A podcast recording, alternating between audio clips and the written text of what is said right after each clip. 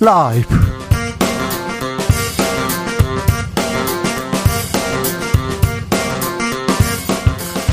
2022년 9월 20일 화요일입니다. 안녕하십니까. 주진우입니다. 영빈관 신축 계획 나오자마자 철회됐습니다. 그런데 영빈관을 둘러싼 논란은 이어집니다. 한덕수 국무총리는 신축 계획조차 몰랐다는 입장이었는데요. 어, 대통령 수석들도 모른다고 했는데 그럼 누구의 뜻이었을까요? 국빈을 위해서 영빈관 신축 필요하다는 주장 국민의힘에서 계속되고 있는데요. 영빈관 신축 과연 무엇이 문제인지 탁현민 전 의전 비서관과 이야기 나눠보겠습니다. 윤석열 대통령은 영국에서 미국으로 이동했습니다. 그런데 미, 영국 떠난 후에도 조금 소란스럽습니다. 조문 왜 못한 것이냐? 민주당에서는 외교 참사라고 비판하고 있고요. 조용 국민의힘 원내대표는 외교 활동에 대해서 돈 없는 비판이다 이렇게 반박합니다. 조문 외교를 둘러싼 논란 최가박당에서 이야기 나눠봅니다. 이준석 전 대표 징계 논란에 이어서 이번에는 제명 논란입니다. 이 전 대표 제명을 언급한 문자 유출됐는데요. 문자를 보낸 유상범 윤리위원 즉시 사퇴했습니다. 내부 총질 문자 유출에 이어서 두 달 만에 또 제명 문자 파동이라 국민의힘 내용은 언제쯤 끝이 날까요? 국민의힘 언제쯤 민심 챙기러 돌아올까요? 국민의힘 이용호 의원에게 물어보겠습니다. 나비처럼 날아 벌처럼 쏜다. 여기는 주진우 라이브입니다.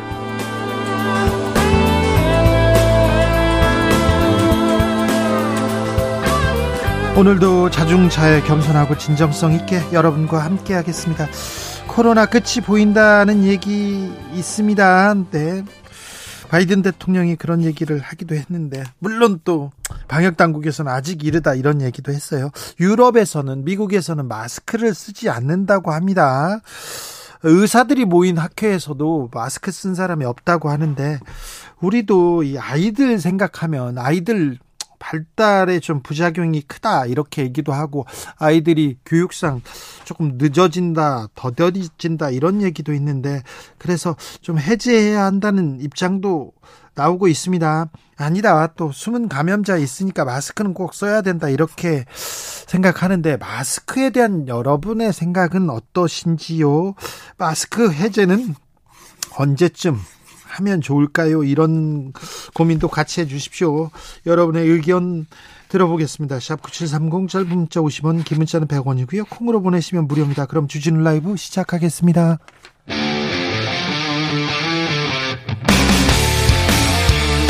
탐사보도 외길 인생 20년. 주 기자가 제일 싫어하는 것은? 이 세상에서 비리와 부리가 사라지는 그날까지. 오늘도 흔들림 없이 주진우 라이브와 함께.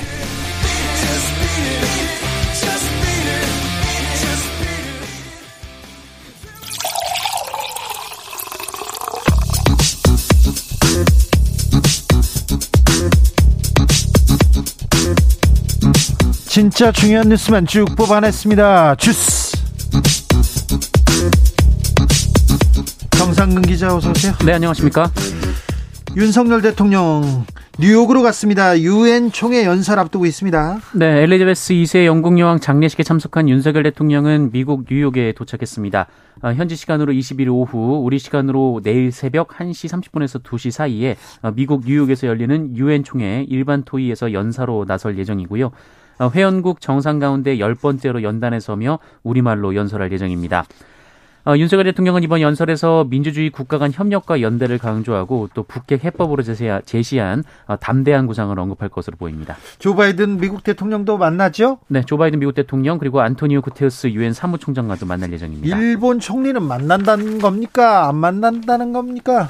네, 우리 정부는 윤석열 대통령이 기시다 후미오 일본 총리와 만날 예정이라고 밝혔습니다만 일본 정부는 결정된 바 없다라며 이를 부인한 바 있습니다. 어, 뉴욕 현지 시간으로 19일 오후 이 박진 외교부 장관이 하야시 요시마사 일본 외무상과 55분간 회담을 하기도 했는데요. 네. 어, 여러 가지 좋은 얘기를 많이 했다라면서도 이 한일 정상회담 여부에 대해서는 양측 모두 언급하지 않았습니다. 김태호 1차장께서 안부 국가안보실 1차장이 정상 회담, 한일 정상회담 하기로 합의했다. 시간 조율 중이다. 이렇게 설명했는데 또 일본에서는 아닌 것 같다고 얘기하는데 왜 이렇게 왔다 갔다 하는지 잘 모르겠습니다. 그리고 영국 총리가 아, 한국 대통령과 이렇게 만남을 희망했다고 하는데 또 시간상 우리 쪽에서 만나지 않았다고 하는데 왜 그랬는지도 조금 궁금하기도 합니다. 음, 윤석열 대통령이 영국 여왕 조문을 하지 못했다. 이 부분을 가지고 민주당에선 비판합니다.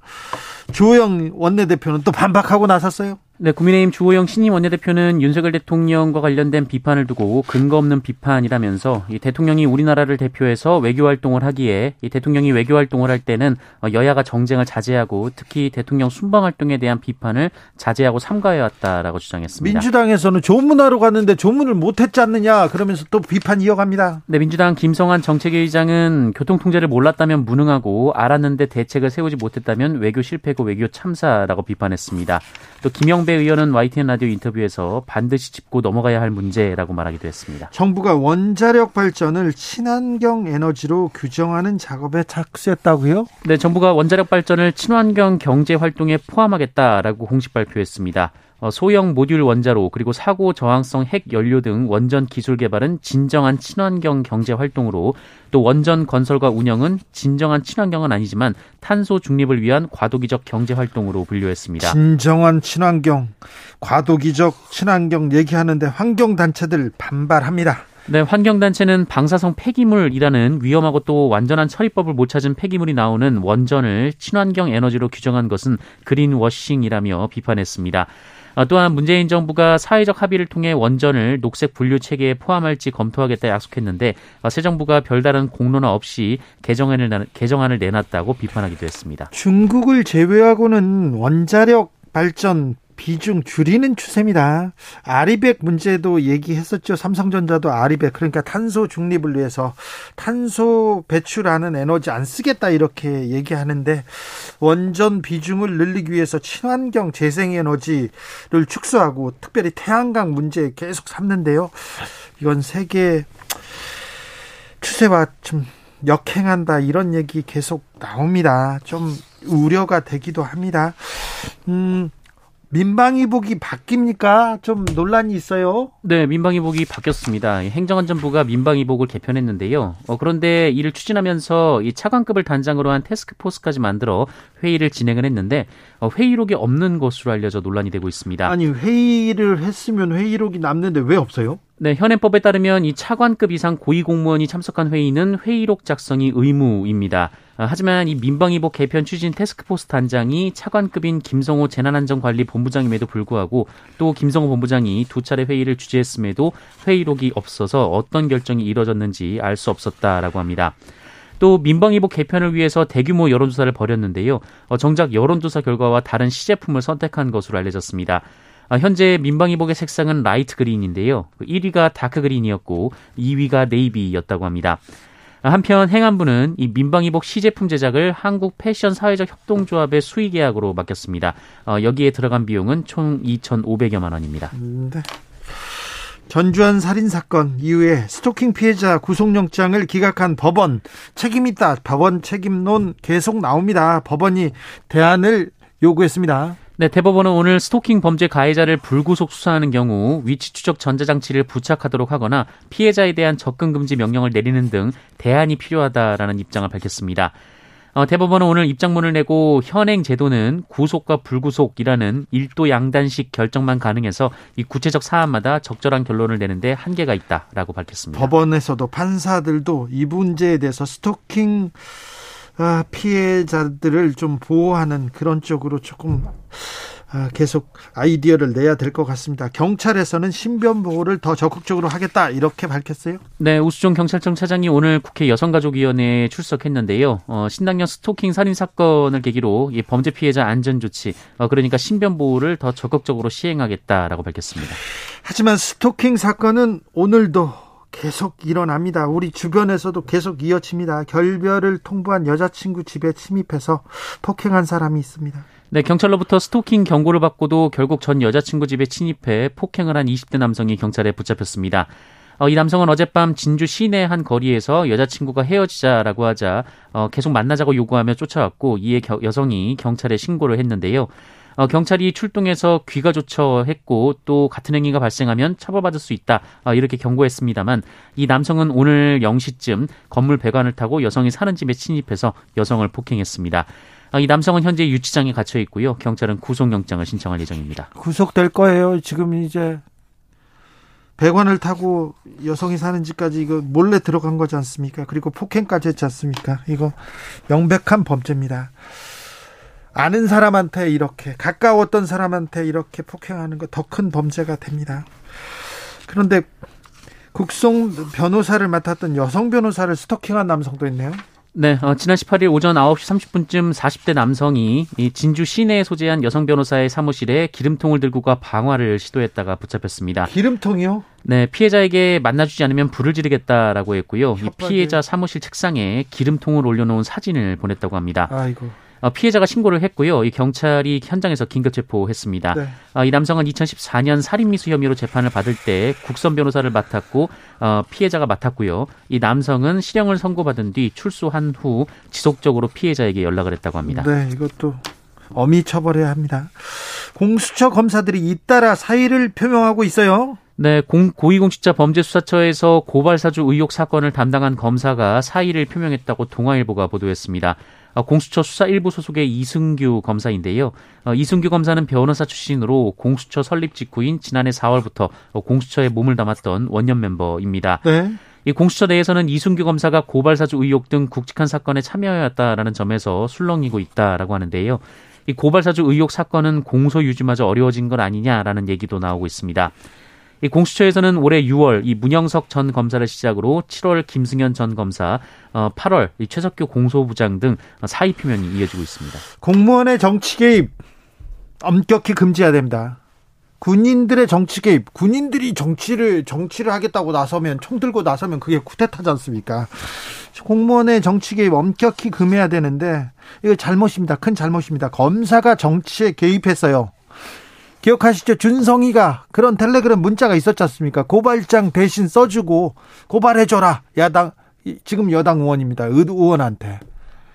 이거, 이거 문제가 있는데 검사가 잘못했잖아요. 근데 왜 수사를 안 합니까? 검사들은 잘못을, 잘못을 했어도 이렇게 수사받지 않을 이럴 권리를 받지는 않았어요. 공수처가 왜 출범했습니까? 뭐, 대통령이 검사 출신이고 이 수사를 하면 누구한테 조금 불리할지는 모르지만 공수처가 국민의 여, 어, 여망을 가지고 권력 있는 사람도 검사들도 힘 있는 사람들도 잘못하면 벌 받아야 된다 이렇게 해서 생겨났지 않습니까? 그래서 공수처 검사들이 조금 더 열심히 그 소명감을 갖고 좀 띄워줘야 됩니다. 이거 검사들이 처리했어야죠. 우리가 잘못했으면 더 엄히 처벌하겠다. 그렇게 얘기하면 국민들이 검사에 대한 신뢰 돌아오지 않습니까? 그런데 누구한테는 손방망이, 누구한테는 엄격하게 이러고 있으니 검사를 누가 믿습니까?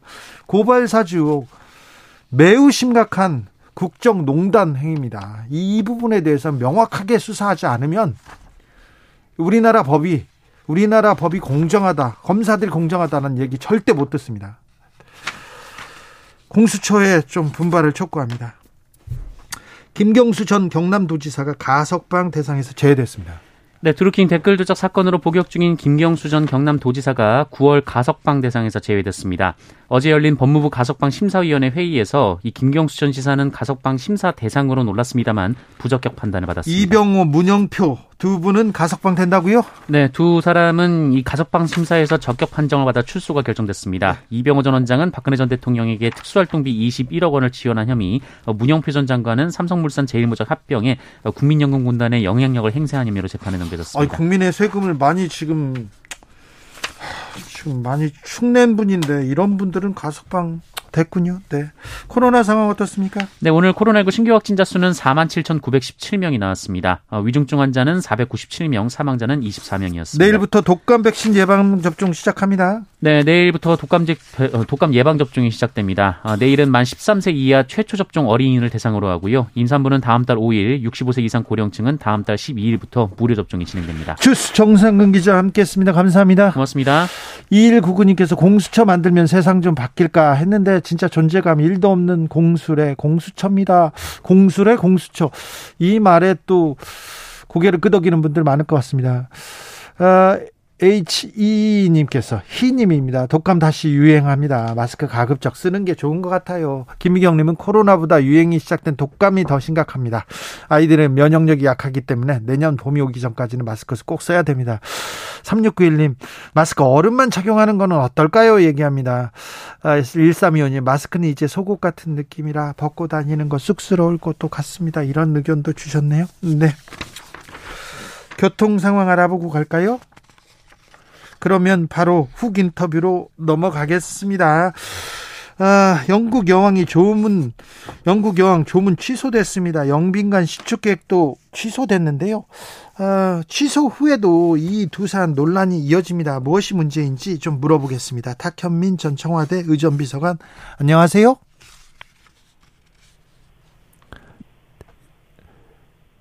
탁 비서관님 나와 계십니까? 네, 안녕하세요. 네, 네. 건강은 괜찮으시고요? 예, 뭐 괜찮습니다. 뭐 잘 지내고 있습니다. 네, 지금 뭐 프랑스에 계시다는데 잘 잘 갔다 잘 오십시오. 저 예, 감사합니다. 어, 윤 대통령이 저 조문 영국에 조문 갔는데 조문을 못 했던 것 같아요. 어, 그래서 논란이 예. 이어지는데 어떻게 보셨습니까? 글쎄 뭐 조문 관련해서는 오전에도 제가 여러 말씀을 드리기도 했지만 어쨌든 결론적으로 조문 외교 혹은 조문을 주요 이유로 순방이 시작됐던 건데 그걸 가지 조문을 하지 못했다는 거는 어떤 이유에서이든 그렇게 쉽게 납득되는 부분은 아니라고 보고요. 다만 그 과정에서의 문제나 또 순방팀의 홍보 대응에서의 문제는 상당히 심각한 수준이다 이런 생각이 좀 들고 있습니다. 어, 홍보 대응이란요? 어, 이거 이제 어떤 상황을 대처하는 자세의 문제인데요. 예. 지금 대통령실의 가장 큰 걱정은 이제 국민들이 대통령실을 바라볼 때 가장 크게 걱정하는 부분이 어떤 해명을 내놓으면 그 해명이 훨씬 더 사안을 복잡하게 만들고 불편하게 만드는 것 같아요. 네. 예컨대 오늘 같은 경우도 어 애초에 대통령이 장례식 참석을 목적으로 어, 영국에 방문한다라고만 예. 했으면 사실은 그렇게 본인들의 주장대로 아무것도 결정되지 않은 유동적인 상황이라면 확실한 것 하나만 가지고 일정을 얘기하고 나머지는 현장에서 결정해도 됐을 문제거든요. 네. 근데 그걸 대통령이 조문을 간다 안 간다 이야기를 하고 참배를 한다 안 한다 이야기를 하고 또 때 아닌 조문록을 작성한다 안 한다 이야기를 하니 그것들이 실현되지 못했을 때 고스란히 본인들의 부담으로 다시 돌아오잖아요. 그러니까 또 거기에 대해서 변명을 하고 또 납득되지 않은 해명을 하니까 더 문제는 커지고 그런 일의 반복을 얘기하는 겁니다. 어, 영국 현지에서 그러니까 왕실에서 이 희망 시간 일정을 주었을 텐데요. 네. 일정을 사전에 네. 사전에 당연히 영국과 협의를 하죠. 예? 그리고 분명히 이게 일종의 패키지잖아요. 네. 참배를 하고 그리고 조문록을 쓰고 그리고 리셉션에 참석하고 그리고 마지막 장례식 참석까지가 전체 과정일 거 아니에요. 네네. 근데 그 과정을 협의를 하지 않고 다 오픈된 상태에서 갔다. 만약에 대통령실의 해명이 사실이라면 그걸 공개하면 안 되죠.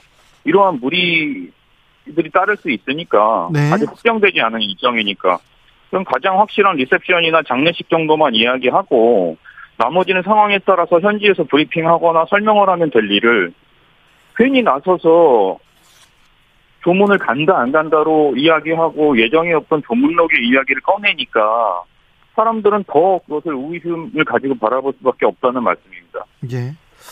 아 근데 몰라서 묻는데요. 조문을 못한 거하고 조문록은 작성했는데 그러면 됐지 않냐 이렇게 얘기하는데 이거는 무슨 의미가 있습니까? 조문록을 작성하는 게? 아, 뭐 의미가 없진 않죠. 어쨌든 거기에 쓰여져 있는 문구가 역사적으로 기록이 될 테니까.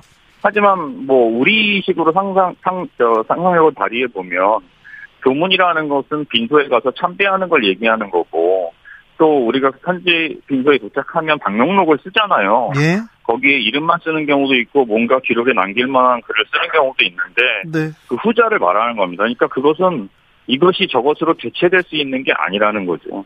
그리고 아, 참 제가 이런 디테일까지 말씀드려야 될지 모르겠는데 조문록을 쓰는 윤석열 대통령의 사진은 내보내지 말았어야 됐어요. 왜요? 왜냐하면 조문록을 쓸 때 통상 오른쪽 면에다가 정상들이 쓰거든요. 네. 그러니까 남의 페이지 뒷장에 쓰는 게 아니에요. 근데 사진을 가만히 보시면 윤석열 대통령만 왼쪽 페이지에 조문록을 쓰고 있어요. 그런 작은 디테일 하나하나가 다 준비가 안 돼 있다는 것을 반증하는 거라고 봅니다.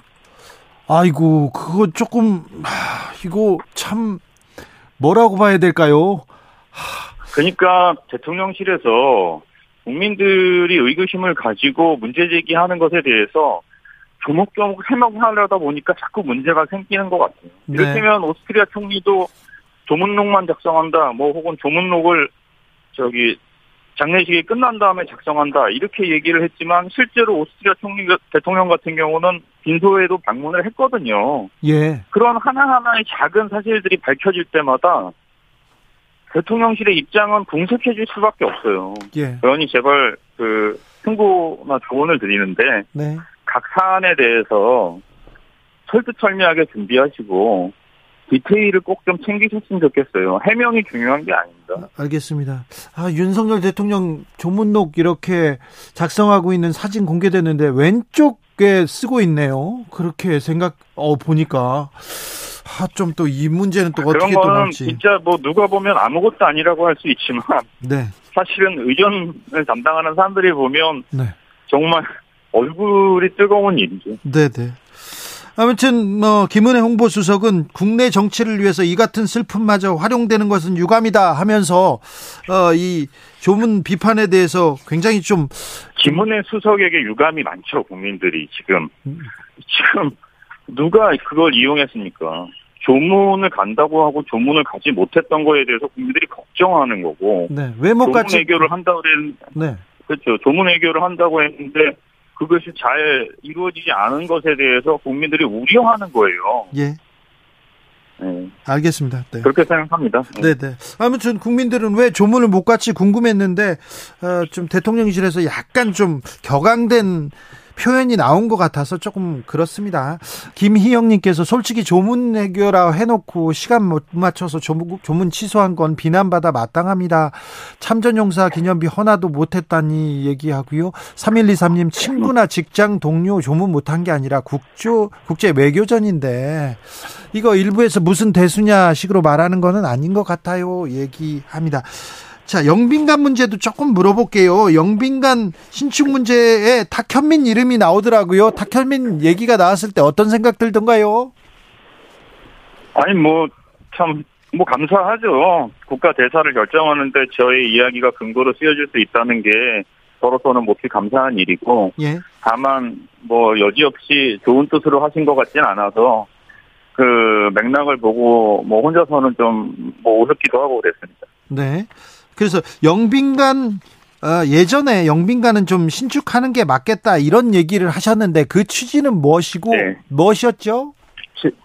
지금 영빈관이 상당히 노후한 건물이에요. 예. 그리고 행사장의 용도로만 사용되고 있고 근데 누차에 거쳐 말했지만 영빈관은 행사 기능보다는 숙소 기능이 더 중요한 공간이에요. 전 세계 어느 나라도 네. 그 나라의 영빈관 하면 전통과 유서 깊은 숙소, 외비인들의 숙소의 기능에 더해서 행사의 기능이 있는 건데 우리나라의 영빈관은 숙소 기능은 전혀 없고 행사 기능만 있는데 그것조차도 너무 오래되고 또 우리나라 정서와 문화를 잘 반영하고 있지 못하다. 그래서 적절한 시기가 되면 여야 싸우지 말고 그것을 개보수하자. 네. 청와대에 있는 영빈관을 개보수하자. 그런 의견을 3년 전에 드렸던 거죠. 네. 그런데 아무튼 영빈관을 신축하겠다 하다가 이제 철회했습니다. 철회했는데 네. 영빈관 기능이 좀 필요한 거는 맞지 않습니까? 국가원수를 해외 국가원수를 만나기는 해야 될 거 아닙니까? 맞이하기도. 그러니까 모든 나라에 영빈관이 있는 건 아니에요. 하지만 네. 우리나라의 국격 정도 되면 영빈관을 짓고 또 그것을 운영할 필요도 있죠. 저는 네. 뭐 그게 필요하다고 생각하는 쪽입니다. 네. 그런데요. 그러면 어떻게 해야 됩니까? 어떻게 하는 게 좋은 해법이 될까요? 음. 아니 가장 좋은 건 지금 기존에 있는 영빈관을 개보수하는 거죠. 그때도 제가 똑같은 주장을 했었던 거고 그 영빈관의 부지와 그 공간을 개보수해서 숙소 기능을 더하고 행사 기능도 보강하면 뭐 아주 멋지고 훌륭한 영빈관이 될 수 있을 거라고 생각을 합니다. 그런데 지금 어 국민의힘이나 혹은 그 대통령실의 주장은 용산에 영빈관을 짓자는 거잖아요. 예. 그건 이제 두 가지 문제가 있는데 첫 번째는 영빈관을 숙소 기능이 아닌 행사장으로서 바라보고 있는 거예요. 예. 지금 용산으로 이전하면서 행사장이 없거든요. 네. 그래서 여기저기서 막 빌려 쓰고 혹은 그 렌트해서 쓰고 다른 장소에 가서 쓰고 이러면서 여러 가지 불편함이 야기되는 거예요. 이 불편함은 사전에 예견됐던 불편함이죠. 네. 본인들은 문제 없을 거라고 하다가 그게 현실이 되니까 지금 너무 힘들다. 영빈관이 필요하다. 근데 영빈관에서 이 영빈관은 숙소가 아니라 행사장을 많이 필요하다는 말에 다름 아니다. 이렇게 보고 있고요. 그거를 신축해서 한다면 다음 대통령은 또 다른 곳에 영빈관을 짓고 싶다거나 또 다른 곳에 청와대에 대응하는 혹은 용산에 대응하는 곳을 짓고 싶다면 또 지어야 되는 거 아니에요. 이건 이렇게 가서는 안 될 문제라고 생각합니다. 네. 근데 뭐 청와대 영빈관으로는 청와대 쪽으로는 하루도 돌아가고 싶지는 않은 것 같은데. 아니 윤석열 대통령도 말씀하셨잖아요. 영빈관 기능을 사용할 수도 있을 것 같다. 네네 그런 말을 했죠. 얘기를 하셨잖아요. 네. 네. 뭐가 문제예요? 대통령이 그렇게 생각하고 그 공간이 비어 있고 개보수에 대한 국민들 의견들만 모아지면 거기 쓰시면 되죠. 그런데요, 영빈관 신축 네. 얘기가 나왔는데 아, 대통령실 수석들도 몰랐다고 얘기가 나오고 한덕수 국무총리도 신축 계획 언론 보고 알았다 이렇게 얘기하더라고요. 저는 이게 좀 놀랍더라고요. 어, 저도 놀랐고 오전에 다른 인터뷰 때 끔찍하다 그랬는데 의사결정권자가 몰랐다라고 하면 실무자의 책임이 되는 거잖아요. 전체가. 네. 근데 그 실무자가 800억 규모의 실무자가 누구인지 그 라인을 따져봐야겠지만 실무자가 800억 규모의 어 용산 대통령제와 관련된 예산을 마음대로 수천말로 태울 수 있다? 이게 가능한 시나리오인지 이 정도 되면 진짜 국경이 무너졌다라고 해야 되는 거 아닙니까? 저기 수석 총리도 모르고 대통령도 모르고 수석도 모르는데 네. 그러면 적어도 수석 밑에 급의 어떤 인물들이 네. 마음대로 예산을 태웠다는 거잖아요. 비서관 그 청와대 비서관이면 이 정도 이 계획을 세울 수 있지 않습니까? 어 저는 그것도 보도 못했습니다. 그래요? 아무 보고와 그 절차 없이 청와대 일개 예설 일개 비서관이 800억 정도의 규모를 상정할 수 있다? 어, 상상이 안 되는 일입니다. 아, 그래요? 청와대에 네. 계실 때 의전 비서관으로 계셨을 때 수백억짜리 이렇게 뭐 그런 어, 계획을 세워보고 그러지 의전 비서관은 그 어떤 비용을 다루는 곳이 아니고요. 예. 정해진 비용을 집행하는 곳이 곳도 아니고 네. 다만 그 컨텐츠를 만드는 곳이기 때문에 네. 뭐 굳이 해당 비서관실을 따지자면 총무비서관실 정도가 아마 해당이 있지 않을까 아니면 재정기획관이라든지 네. 그런 분들이 아마 비용 관련해서는 가장 근접해 있는 분들이 아닐까 싶네요. 알겠습니다. 어제 저 대통령실 김은혜 홍보수석이 이런 얘기도 했습니다. 영국 신임 총리 신임 총리께서 한영 양자 회담을 희망하기도 했으나 저희 도착 시간 관계로 부득이하게 아, 만나지 못했다고 이렇게 얘기했는데 이 부분 그러니까 본인들이 계속 그렇게 앞뒤 안 맞는 주장을 하는 거예요. 해명에는 영국이랑 합의해서 그 시간에 도착했다면서요. 근데 그러면 영국은 그 시간에 도착할 걸 알면서 회담이 안 될 걸 알면서 회담을 제의했다는 거 아니에요? 네, 알겠습니다. 자기들이 해명이 발이 안 맞는 거를 자꾸 국민들 탓을 하고 화를 내면 어떡합니까? 여기까지 듣겠습니다. 예, 감사합니다. 탁현민 전 청와대 의전 비서관이었습니다. 교통 상황 알아보고 가겠습니다. 임초희 씨.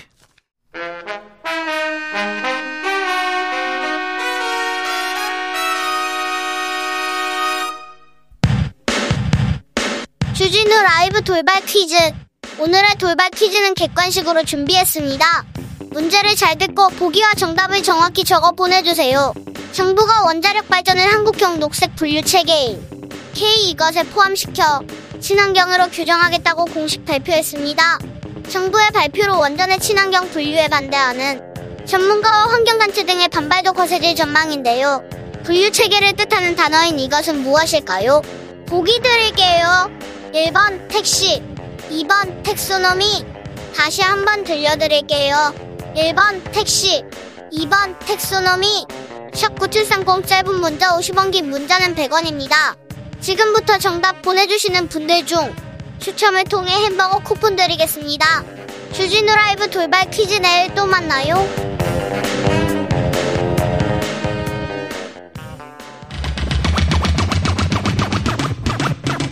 주진우 라이브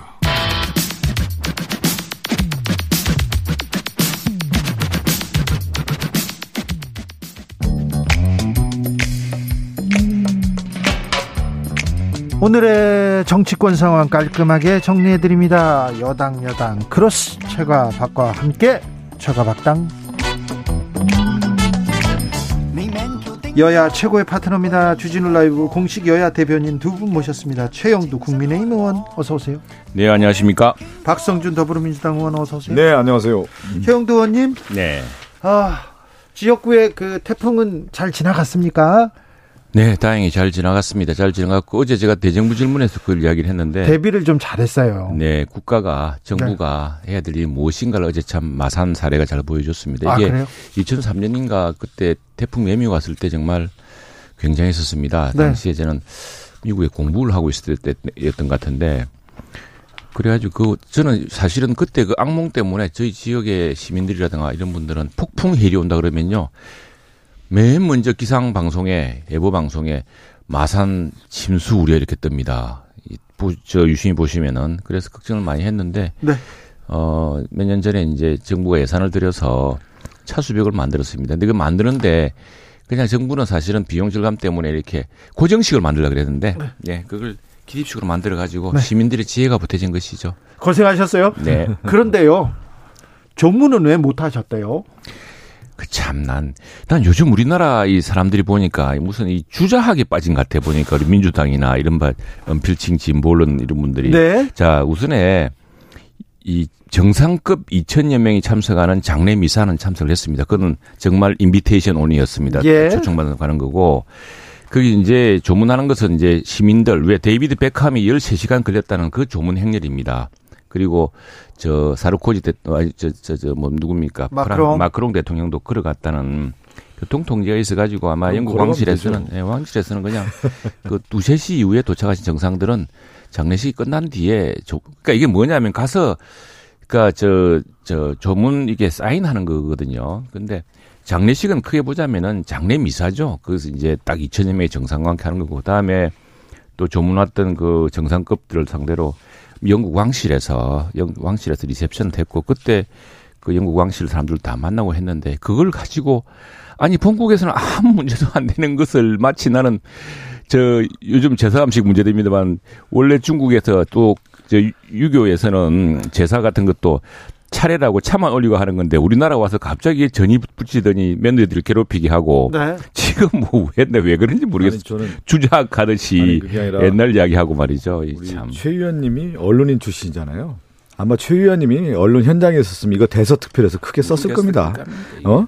조문도 못한 조문외교 해가지고. 왜 조문 못해요? 그게 언론이 지금 나오고 있잖아요. 조문하지 못했다라는. 그러니까 그러면- 우리 아니 그 잠깐만요. 언론이 좀 문제가 있는 겁니다. 이 주작에 빠진 언론들이에요. 이 사람들 지금 아니 뭐 제가 아마 뭐 제가 그 얘기 하잖아요. 삼주다는 이야기. 최영도 의원님 언론인 시절에 아마 이 여기도 그렇게 썼을 것이다 이 얘기예요. 왜 그러면 조문을 하지 아니야, 못했는데 그러면 그리고 잠깐만 제가 한번 말씀드리고 그 만약에 이런 경우가 있다고 하면은 청와 대통령실에서 미리 얘기했어야죠. 이런 상황이 있었다라고. 지금 다 끝나고 나니까 뭐 잘못됐으니까 진화하기 바쁘단 말이에요. 변명하기 바쁘고. 교통 사정에 대한 얘기로 가지고 조문 못했다 얘기하는 것이 국민들이 바라볼 때 그게 설득력이 있나? 아니 왜 조문을 왜 못해요? 장례식을 참석한 아, 그게 큰 거지. 아니, 못하, 아, 참. 못하지 않았습니까? 그것은 분명히 무슨, 아이고. 책임이 있는 왜 거고 시스템이 지금. 제대로 돌아가고 있지 않다. 의전에 대한 문제라든가 외교라는 문제가 지금 엉망 아니겠습니까? 아마 우리나라 외교 역사의 흑역사로 남을 거예요. 그래서 그런 말까지 나오고 외교 참사란 말까지 나오는 거 아니겠어요? 그- 그게 제가 주저하게 그걸- 하는 겁니다. 전혀 문제도 안 되는 걸 가지고. 왜 문제가 안 돼? 왜 문제가 문제입니까, 이게? 하죠. 그 문제가 안 네. 됐으면 얘기를 하겠습니까? 아니 데이비드 베컴 같은 그 유명한 영국 영국의 최고 그 중요한 MVP도 줄 서서 가는 자리입니다. 그런 자리라고 대통령이 장례 미사에 2천 명 하는 정상급 장례 미사 아니. 초청되어서 장례식에 참석했는데 저 갑자기 조문하는 걸. 가지고서 그게 무슨 이게 무슨 나는 저 뭐죠 그 옛날에 뭐 장례식을 6일 하느냐 7일 하느냐 한 달 하냐 가지고 조선에 뭘 선비들끼리 싸웠다더니 이게 무슨 난데없는 주작 논쟁입니다. 난 말도 안 되는 소리 하고 있어요. 조문은 여기까지 하고요. 아니 그 조, 조문을 못한 거에 대해 사과하고 문책해야죠. 무슨 사과를 아니. 당연한 거 아니겠습니까? 문책해야 돼요. 의, 이러, 의전에 문제가 있었을 경우에 얼마나 큰 문제입니까? 우리 조그만 행사 안에서도 의전을 못했다고 했을 경우에 그 문책 사유인데 이거는 대통령이 조문하러 갔는데 조문을 못했다라고 하면 이거 당연히 문책 사유죠 이거는. 아니 음. 데이비드 베컴 그래 그 국민 아니 미국- 베컴하고 왜 비교를 합니까? 아니, 왜냐면은 그 아니 마크롱하고 비교해서 마크롱 걸어갔지 않았습니까? 미국 영국 국민들과 세계 시민들이 쭉 와서 차례대로 하는 것이고 교통 상황 때문에 그랬다는 것이고요. 문제는 이제 장례식장에 간 거 아닙니까? 장례식장에 갔고 또 상주들을 만나서 상주들하고 이야기도 하고 그 또 왕세자비랑 만나서 한국에 오느냐 마느냐 그런 득담까지 나누고 그리고 위로 조문도 하고 했죠. 그게 중요한데 아니 그 이제 그 관이인데 가서 이렇게 무슨 저그 인사하고 다음에 하는 우리가 참배할 때 하는 그걸 그게 영국 왕실에서 그렇게 안내를 해서 그렇게 했을 뿐입니다. 알겠습니다. 네. 자, 아니 그러니까 최 의원님 얘기한 식으로 얘기하면 전혀 문제가 없다라고 하는 문제가 얘기하는 건데 없는데 전혀 문제가 없는데 왜 그러면 국민들이 문제 있다고 얘기하겠고 언론이 그렇게 얘기하겠습니까? 네, 그거를 사람들이 인정을 해야죠. 인정을 하고 그런 일이 다시는 발생하지 않도록 시스템을 정비를 해야 되는 거죠. 글쎄 나는 어?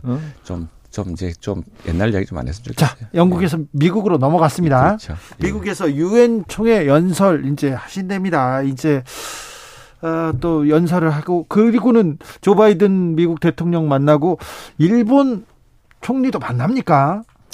여기가 이제 그 만나기는 만나야죠. 우리가 김대중 오부치라는 그 두 정상이 한일 간의 새로운 역사를 열지 않았습니까? 그 역사를 그 지난 정부 시절에 참 불행한 그 저 여러 가지 의- 의도하지 않은 일로 참 이게 악화되었는데 이 더구나 글로벌 상황이 바뀌고 있는 상황 저 이런 형편에서는 해야 되는데 지금 이게 꼭 이런 식입니다. 일본의 산케이가 우선에 딱 해- 해방을 놔요. 예. 그 우파 신문에서 극우 보수입니다. 네, 보수해서 뭐 무엇이 안 되고 있다 뭐 그렇게 하고 그리고 또 하나는 지금 이제 그 오늘 우리 국내 언론들 분석을 보니까 특히 이제 정통한 일본 일본의 정통한 언론인 분석을 보면은 일본 내에서도 지금 이제 혐한 감지 기표제가 정치적으로 이 우리나라 이 문제를 가지고서 굉장히 조심하는 기색이 많다고 합니다. 예. 예, 그러나 뭐 만날 사람들은 만나야 되고요. 그 형식이 또 무엇이냐 뭐 이런 문제인데 외교적으로도 중요하지만 아니 그러니까 예. 제가 한 근데 보면은 난 드리면- 똑같아요. 그 주작 신봉하는 사람들처럼 주제야? 왜 아니 이른바 은필칭 진보 언론과 민주당만 계속 이걸 가지고 엉뚱한 구설을 내놓고 해석을 내놓아요. 아니, 지금 정상 간에 만나고 만나기 위해서 노력하는 게 당연한데 뭐 우리는 뭐 무엇이 하고 저거는 뭐 아닌 것처럼 다 서로 간에 저 협의가 되고 있는 것이 일본도 만날 필요성을 느끼고 있고 우리도 필요를 느끼고 있는데 이 문제에 대해서 한일 간에 상당히 여러 가지 그 외교적인 그 아니, 좀 그러니까- 미묘한 게 있지 않습니까? 아니, 있었고 정치가 자꾸 이렇게 지금 외교를 또 망치고 있는 측면에서 특히 일본 내에서 그래서 쌍케이가 자꾸 해방 노는 거 아닙니까? 지금? 아니 쌍케이 책임을 지는 게 아니고 지금 쌍케이 보도하고 나면 우리 외- 민주당하고 갑자기 또 안보실에 무슨 우리 저거 아니에요. 연필칭 진보 언론들이 또 지금 인용하고 뭐 이런 제 반복이 되고 있는 거예요. 예, 아이고 난 참.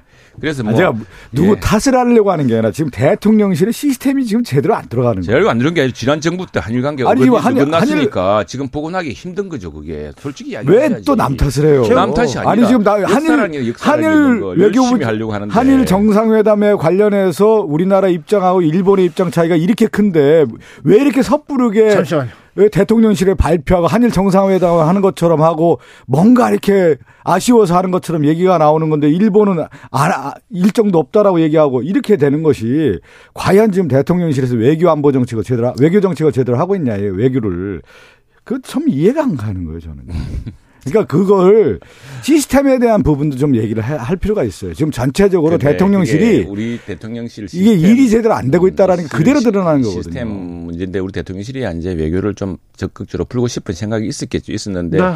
일본 내 정치가 그렇지 않다 그래요. 지금 그 지금 아니 일본 지금 외교 문제 그렇고 일본을 탓할 필요가 없죠. 지금은 아니, 아니, 그러니까 대통령실에서의 문제와 정상회담을 어떻게 하겠느냐에 대한 대통령실의 문제로 지금 접근을 해야지 왜 일본 그 어떤 산케이 신문을 탓할 필요가 어떤 식으로건 있습니까? 네. 이제 만나겠죠. 만나는데 우리는 좀 깊은 이야기, 강제징용 문제나 이런 문제를 풀고 싶은 거고 일본은 일본은 지금 그 지난 정부 우리 문재인 정부 시기에 그 대법원 판결 집행의 문제 때문에 지금 굉장히 이게 멀어져 있지 않습니까? 그 문제를 가지고서 일본 내부 정치가 지금 이걸 한국과 뭘 해가지고 일본 내부 정치가 지금 뜻볼 게 없다 이런 사람들이 많은 모양이에요. 그런 것들이 정- 이제 이런 거죠. 그러면 그런데 최영도 의원님 일본의 정치 그렇다더라도 정황에 대한 판단을 하고 한일 정상회담이 무르익었는지에 대한 판단과 조건이 있다면 그 조건을 해결할 수 있는 것인지 다 판단한 다음에 정상회담에 대한 것들이 가능성을 발표하는 것이 섣부르게 우리는 정상회담 할 수 있다라고 얘기하고 그러다 보니까 한일 정상회담을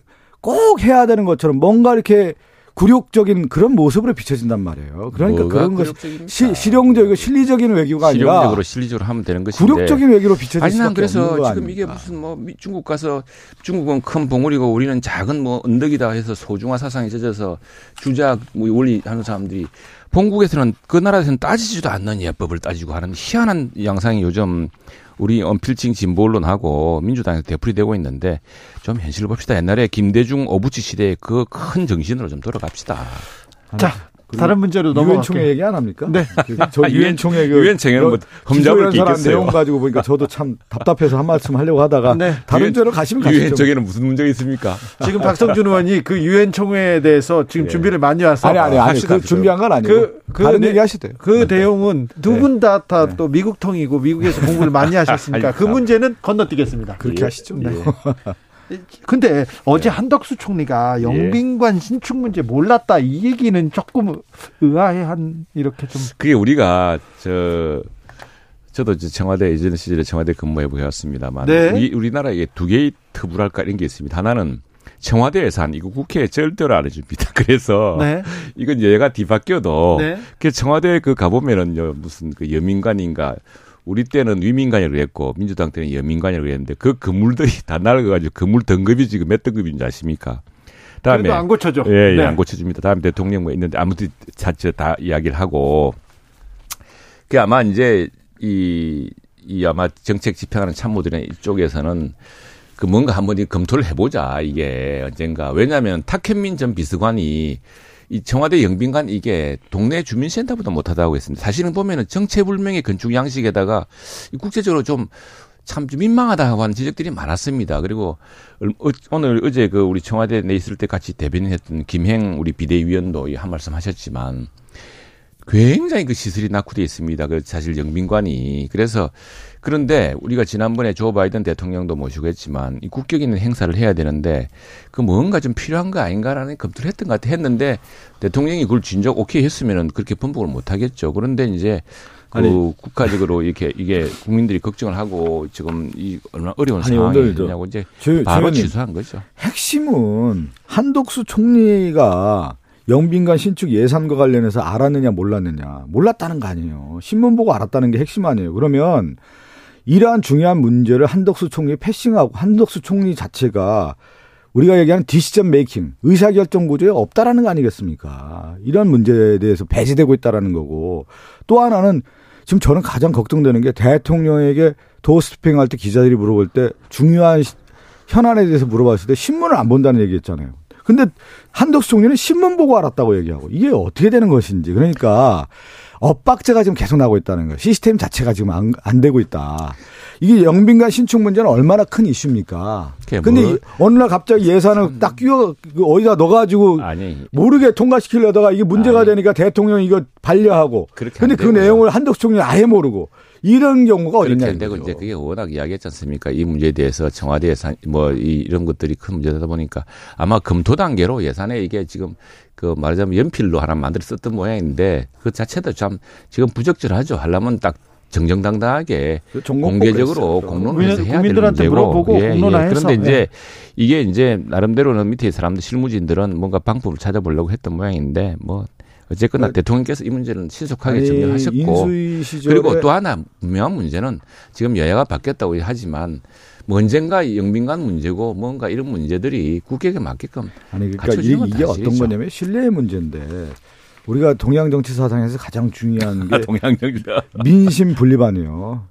백성이 믿지 않을 경우에는 그 나라 정부가 서기가 어렵다라는 거 무신불립 아니겠습니까? 네. 지금 영빈관 신축 문제에 대해서는 대통령 인수위 당시에 영빈관 신축 계획 없다고 분명히 얘기했고 대통령실 이전과 관련해서는 476억 원이 충분하다고 했는데 지금 모든 예산이 엄청 늘고 있지 않습니까? 이거 그렇죠. 자체가 그러니까 계획성 있게 무슨 일을 한 게 아니라 임기응변적으로 일을 하다 보니까 이런 일이 자꾸 터지는 거죠.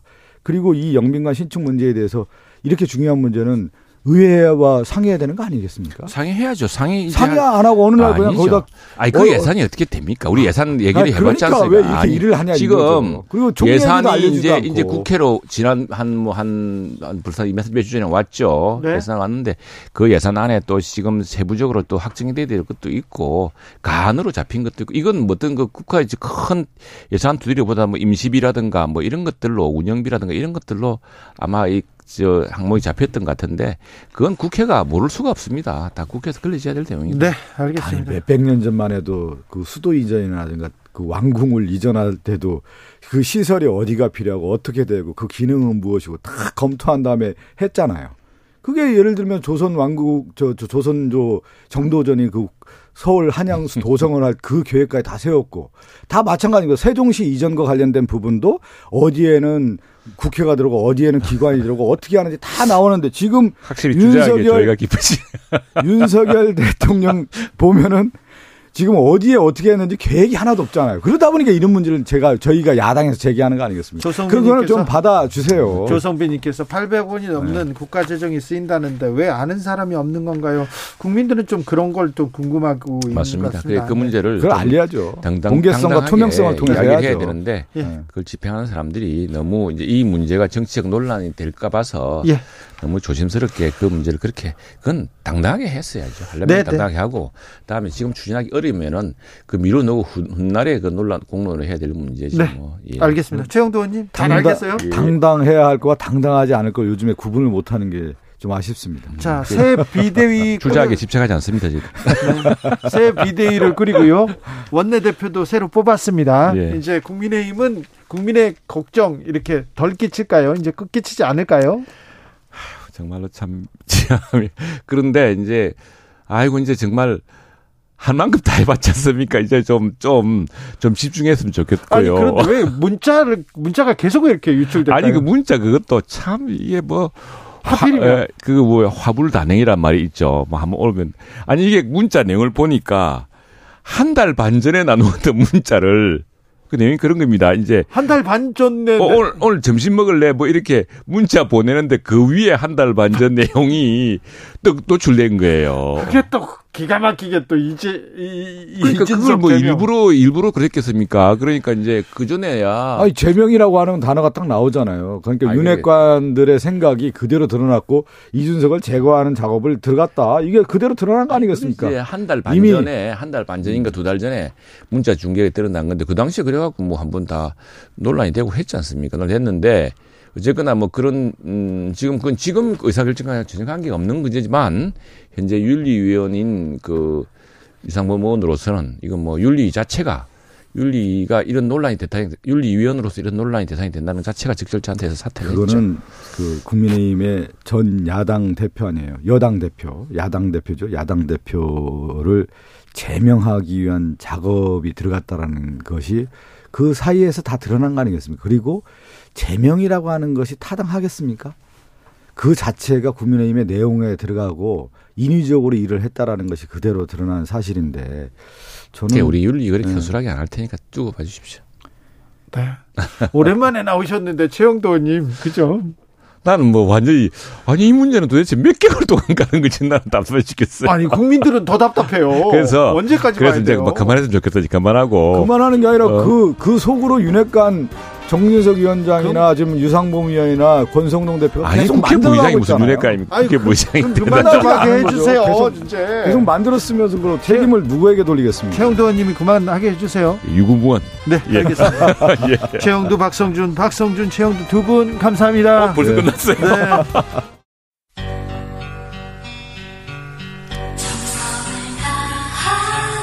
정성을 다하는 국민의 방송 KBS 주진우 라이브 그냥 그렇다고요.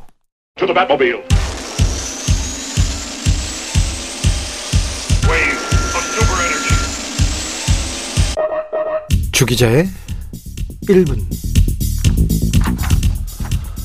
한 달 후 대한민국 시장은 형편없이 망가지고 주가는 주저앉고 원화값은 달러당 2천원을 훌쩍 넘기고 사람들은 생수를 사재고 라면을 박스째 챙기느라 마트로 몰려들고 전쟁의 공포가 한반도를 지배한다.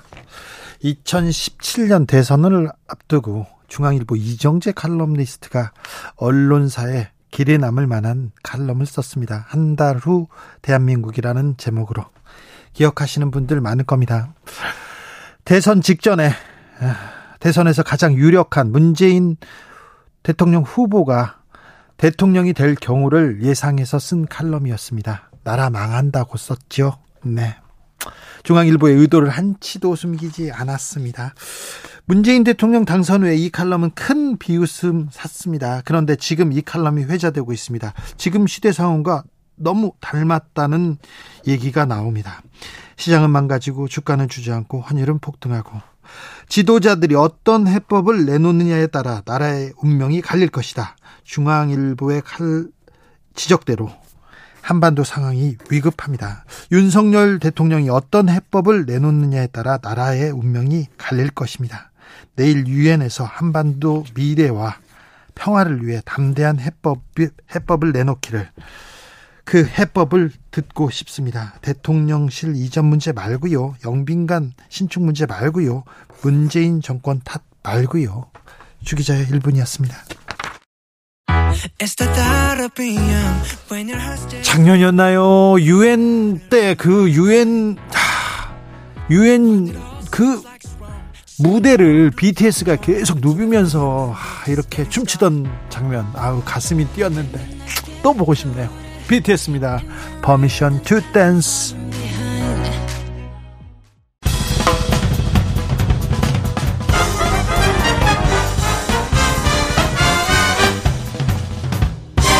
훅 인터뷰.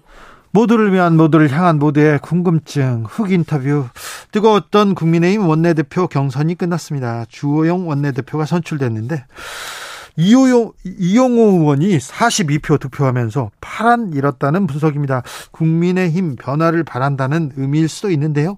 국민의힘 이용호 의원과 자세히 얘기 나눠보겠습니다. 의원님 안녕하세요. 네, 안녕하세요. 이용호 42표 그랬더니 의원들 사이에 와 하는 탄성이 흘러나왔다 이렇게 보도가 나왔는데 아 이용호 의원의 선전 파란이라고도 얘기하는데 어떤 의미라고 받아들여지셨는지요? 그 생각보다 많이 나왔다는 거 아니겠어요? 그러니까 그런 탄성이 나왔겠죠. 아 아쉽군요. 아, 더 많이 그러니까요. 나- 네. 저는 근데 뭐 사실 음, 경우에 따라서는 그 제가 이길 수도 있었다라는 마음을 한편으로 네. 어, 가졌었는데 일반적인 의원들의 생각은 이럴 것 같아요. 본인은 저를 찍었지만 아 그래도 이렇게 많이 나올 줄은 몰랐다. 그러니까요. 그러니까 서로 의원들끼리 마음을 확인하는 순간 그런 탄성이 나왔고 또 일부는 어우 그렇게 많이 나왔어 그래 놀, 어떤 놀라움의 어떤 아, 그런 탄성이 아닌가 싶습니다. 좀 아쉽군요. 자, 그 의원들이 조금 마음을 터놓고 얘기했으면 이용호가 될 수도 있었네요. 아니 현실적으로는 어려운 것이고요. 제가 이렇게 쭉 선거 운동을 해 보니까 예. 그래도 어, 음, 이제 제가 재선 의원인데다가 또 호남이 네. 또 기반이고 국민의힘에 또 네. 당적을 가진 건 좀 짧았고. 그렇죠. 그러다 보니까 아니 하여튼 그쪽으로 마음은 가지만 아 이게 좀 믿을 수 있을까 그런 좀 의심스러운 마음도 한켠에 있었던 것 같고요. 예. 그래서 이제 세 표 정도는 또 기권. 저는 기권은 제 표라고 생각을 해요. 네. 네. 그렇지만 어 42표가 굉장한 숫자고 예. 그런 의미에서 당이 그래도 국회의원이라고 하는 게 무기면 비밀 투표로 할 때 의사표시를 하는구나. 네. 당이 희망이 있구나 그런 생각을 했습니다. 그래요. 주호영 의원, 어, 전 비대위원장이었고요. 그리고 윤심이 있다고 뭐 윤심을 거론하기도 했어요. 또, 어, 또 전 원내대표가 직접 전화해서 권성동 전 원내대표가 전화해가지고 아이 윤심 얘기를 하면서 다른 의원들한테도 전화했을 거 아니에요. 아마 그랬을 거라고 생각하고요. 저한테도 그렇게 하셨으니까요. 네. 아, 그 저는 뭐 원래 윤 대통령께서는 그 당무를 관여하지 않겠다라고 예. 사실 여러 차례 얘기를 했고 예. 어 그런 데 있어서 이제 그저 이 윤심이라고 하는 것은 확인 불가능한 만들어진 마케팅이었다. 저는 그렇게 봐요. 예. 음, 그리고 이제 대부분의 사람들이 듣고 싶은 것을 듣고 자기가 더 유리한 방향으로 해석하는 것이기 때문에 그런 점도 있었다고 생각을 합니다. 네. 지롤님도 이용우 의원님 와 얘기합니다. 앞으로 또 와 얘기가 많이 나올 텐데 그런데요. 아무튼 국민의힘이 이제 이런 내용을 좀 정리하고 앞으로 나갈 수 있을까요? 국민한테 나올 수 있을까요? 자 원내대표 경선 끝나자마자 문자가 공개돼 가지고 이준석 제명 얘기가 나옵니다. 이 문제는 어떻게 풀 겁니까 이제?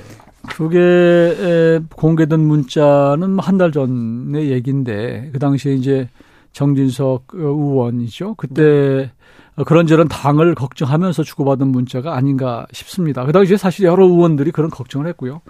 다만 이제 에, 유상범 의원은 그 윤리 예. 위원이거든요. 그래서 좀더 어, 그런 걸 조심하고 했어야 되는데 그건 뭐 잘못된 것이고 그래서 사퇴를 한 것으로 알고 네. 있습니다. 사퇴해서 끝났습니까? 이준석 저 대표는 가만히 있지는 않을 것 같은데요. 아니 그건 뭐 이준수 대표가 그게 문자가 그게 공개됐다고 해서 어 그런 것이고 만일 공개가 안 됐다고 해도 뭐 그걸 모르겠어요. 가만히 있지는 않겠죠. 네. 저는 뭐 음, 글쎄요. 지금 뭐 계속 하고 있으니까요. 네. 그런데 언제까지 국민의힘에서는 국민의힘은 국민의힘 의원들 만날 때마다 국민들이 그거 걱정하지 않습니까? 이준석 전 대표 문제 어떻게 해결할 거야? 언제까지 이 갈등에서 벗어나지 않을 거야? 이 늪에서 그냥 안 나올 거야? 이렇게 물어보지 않습니까? 저는 이제 이준석 대표의 문제는 막다른 골목까지 왔다고 생각을 합니다. 그동안에 너무 감정이 쌓이고 다시는 이게 서로 화합해서 가기가 어려운 지경이 왔기 때문에 서로 어, 이제 가부 간에 어, 어떤 결론을 내려야 될 그런 즈음에 이르렀다고 생각해요. 네. 어찌되든 빨리 결론을 내리고 앞으로 가야죠. 국민한테 가야죠. 민생 경쟁 해야죠. 자, 의원님, 네. 어, 조문하러 갔는데 조문을 못했다. 이 부분은 어떻게 보세요? 저는 음, 이거 자체가 이렇게 논란이 되는 것이 조금은 아, 야 국민들이 볼때 예. 수해 문제로 지금 사실은 뭐 복구하느라고 바쁜 분도 있고 또 농민들은 쌀값 떨어져서 지금 걱정인 분도 많고 네. 그 위에 물가로 고민이 많은데 야 이거 가지고 이렇게 여야 간에 그렇게 첨예하게 많은 시간을 써야 되나 예. 물론 이제 야당의 입장에서는 뭐 대통령께서 가셨는데 어, 제대로 못한 것 이다라고 지적할 수는 있어요. 그렇지만 지적도 유분수지 그걸 하루 종일 떠들 수는 없는 사안이라고 저는 생각을 하고 예. 지금 저는 뭐 그 현지 사정을 잘 모르겠습니다만은 그러나 그게 뭐 전 그전 세계에서 정상금 어. 만 해도 한 뭐 수백 명이 오고 뭐 수천 명이 게 왔기 때문에 아마 굉장히 어려운 그 네. 교통이나 어려운 상황이어서 이 부분을 자꾸 뭐 외교 참사니 이렇게 너무 그러는 것은 저는 바람직스럽지 않다고 생각을 해요. 그렇습니까? 영빈관 지축 문제는 어떻게 보세요? 저는 어, 영빈관은 사실 있어야 된다고 생각해요. 네, 그렇게 생각하는 분들도 네. 있어요. 음, 맞습니다. 왜냐하면 저도 해외를 이제 우원 외교 차원에서 이제 다녀봤고 또 그 전에 행정부에 있을 때도 조금 다녀봤는데 전 세계에 영빈권 없는 나라는 뭐 많지 않은 것 같아요. 거의. 그리고 우리나라의 수준이 지금 G10, 음, 전 세계적으로 경제적으로 뭐 10위권 이렇게 되기 때문에 외국에서 굉장히 많은 분들이 저희를 찾거든요. 네. 그래서 올 때마다 물론 대통령만 방문하는 것은 아니지만 그분들이 올 때마다 그러면 호텔 뭐 여기 가고 늘 고민을 해야 되는가 하는 부분이 있고요. 또 영비관이라고 하는 것이 이제 대통령만 쓰는 게 아니고 이제 그 장관들도 쓸 수 있는 것이기 때문에 그런 공간이 있는 게 큰 문제인가라는 음. 생각이 들어요. 그리고 그게 예산이 800억대가 많다고 그러는데 요즘에 800억대는 뭐 시청 하나 짓는데 800억대고 1000억대 이렇게 가기 때문에 네. 크게 보면 구민회관 진짜 짓는데 뭐 탁현민 비서관이 그런 얘기를 했던데 어 그런 정도 수준밖에 안 되는데 너무 좀 그렇게 하는 것 아닌가 네. 라는 생각도 듭니다. 영빈관 신축 필요하다면 국민들도 지어줄 수도 있어요. 그런데 국민들한테 자 우리가 어떻게 쓰겠다 이게 필요하다 이 얘기는 조금 했어야 되는 거 아닙니까? 그러니까 영빈관, 그러니까 기본적으로 이 사안 자체가 민주당 쪽에서는 왜 멀쩡한 청와대 나와서 이렇게 힘들게 하냐 이거거든요. 예, 예. 거기 있으면 영, 영빈관도 다 있고 그러는데 그렇지만 문재인 대통령도 그 당시에 공약으로 또 그런 뭐 과문 시대를 열어서 국민과 함께 국민 속으로 소통하겠다 그런 마음으로 사실은 좋은 마음으로 그 당시에 공약을 했었는데 그 뜻이 안 이루어졌거든요. 예.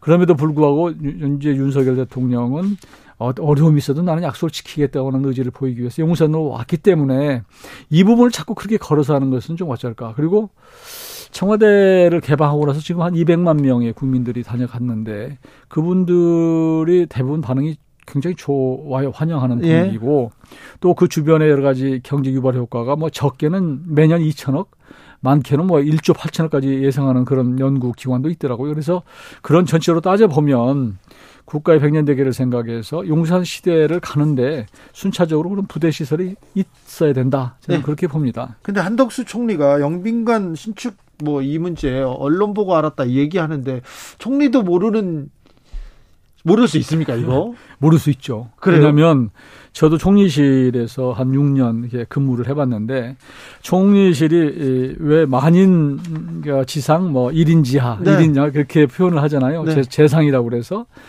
어, 그렇다고 해서 이제 대통령을 대신해서 국정을 통할하고 운영을 하지만 그 사안 전혀 모릅니다. 사- 거의 몰라요. 왜냐하면 이 대통령을 대신해서 의전적으로 가서 행사도 참여하고 또 사안이 있으면 사안별로 이게 에, 국적이 그 국정 뭐그 어, 관계부처 장관들을 모셔다가 이게 뭐 이렇게 서로 어, 조정도 하고 그러지만 그 예산 문제 하나까지도 다 얘기를 않고 더구나 대통령 중심제 하에서는요.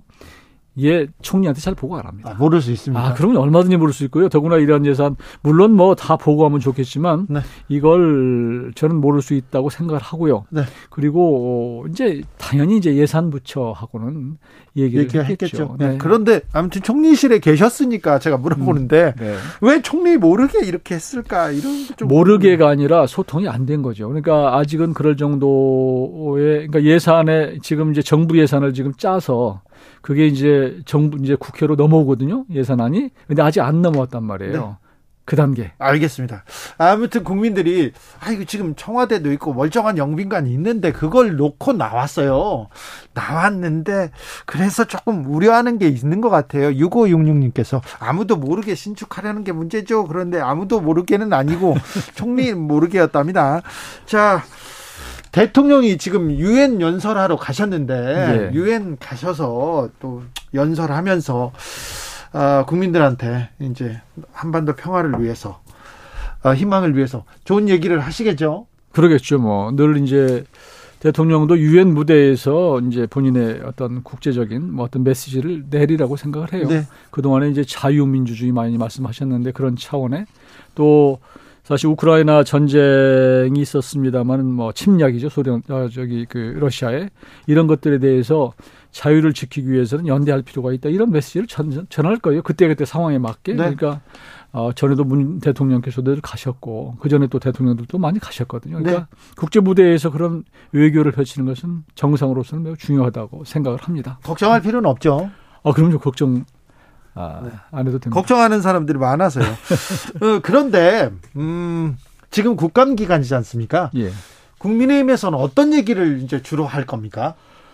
어, 저희가 뭐 특별히 뭐 국감에서 어, 이 문제를 제기해야 되겠다고 하는 것은 없고 다만 이제 국감이라고 하는 것은 지난 문제를 제기하는 것이거든요. 네. 그러니까 아, 그동안에 에, 구- 이제 작년 것을 뭐 예산이나 정책이나 예산을 어떻게 아, 잘 쓰고 네. 어디에 집중하고 그런 얘기 하겠죠. 그래서 아무래도 이제 문재인 정부 거를 많이 제기를 하겠죠. 뭐 네. 여러 가지 지금까지 뭐 나오는 뭐 탈원전 문제가 됐든 네. 혹은 뭐 북한 뭐 어, 서해 뭐, 뭐 공무원 뭐 이렇게 피살 사건 이런 것들이든지 하여튼 그 동안에 많이 논란이 됐던 것들 네. 그런 것들을 제기하겠죠. 탈원전 문제 좀 물어보겠는데, 음, 탈원전, 태양광, 그리고 재생에너지는 또 온 미래가 전 세계가 이렇게 그쪽으로 가지 않습니까? 그렇습니다. 그렇죠. 네, 예, 그런데 예. 우리만 지금 재생에너지보다는 원전으로 가겠다 이렇게 계속 이렇게 얘기하는데 이게 조금 시대 역행적인 거 아닙니까? 세계적인 추세하고는 반합니다.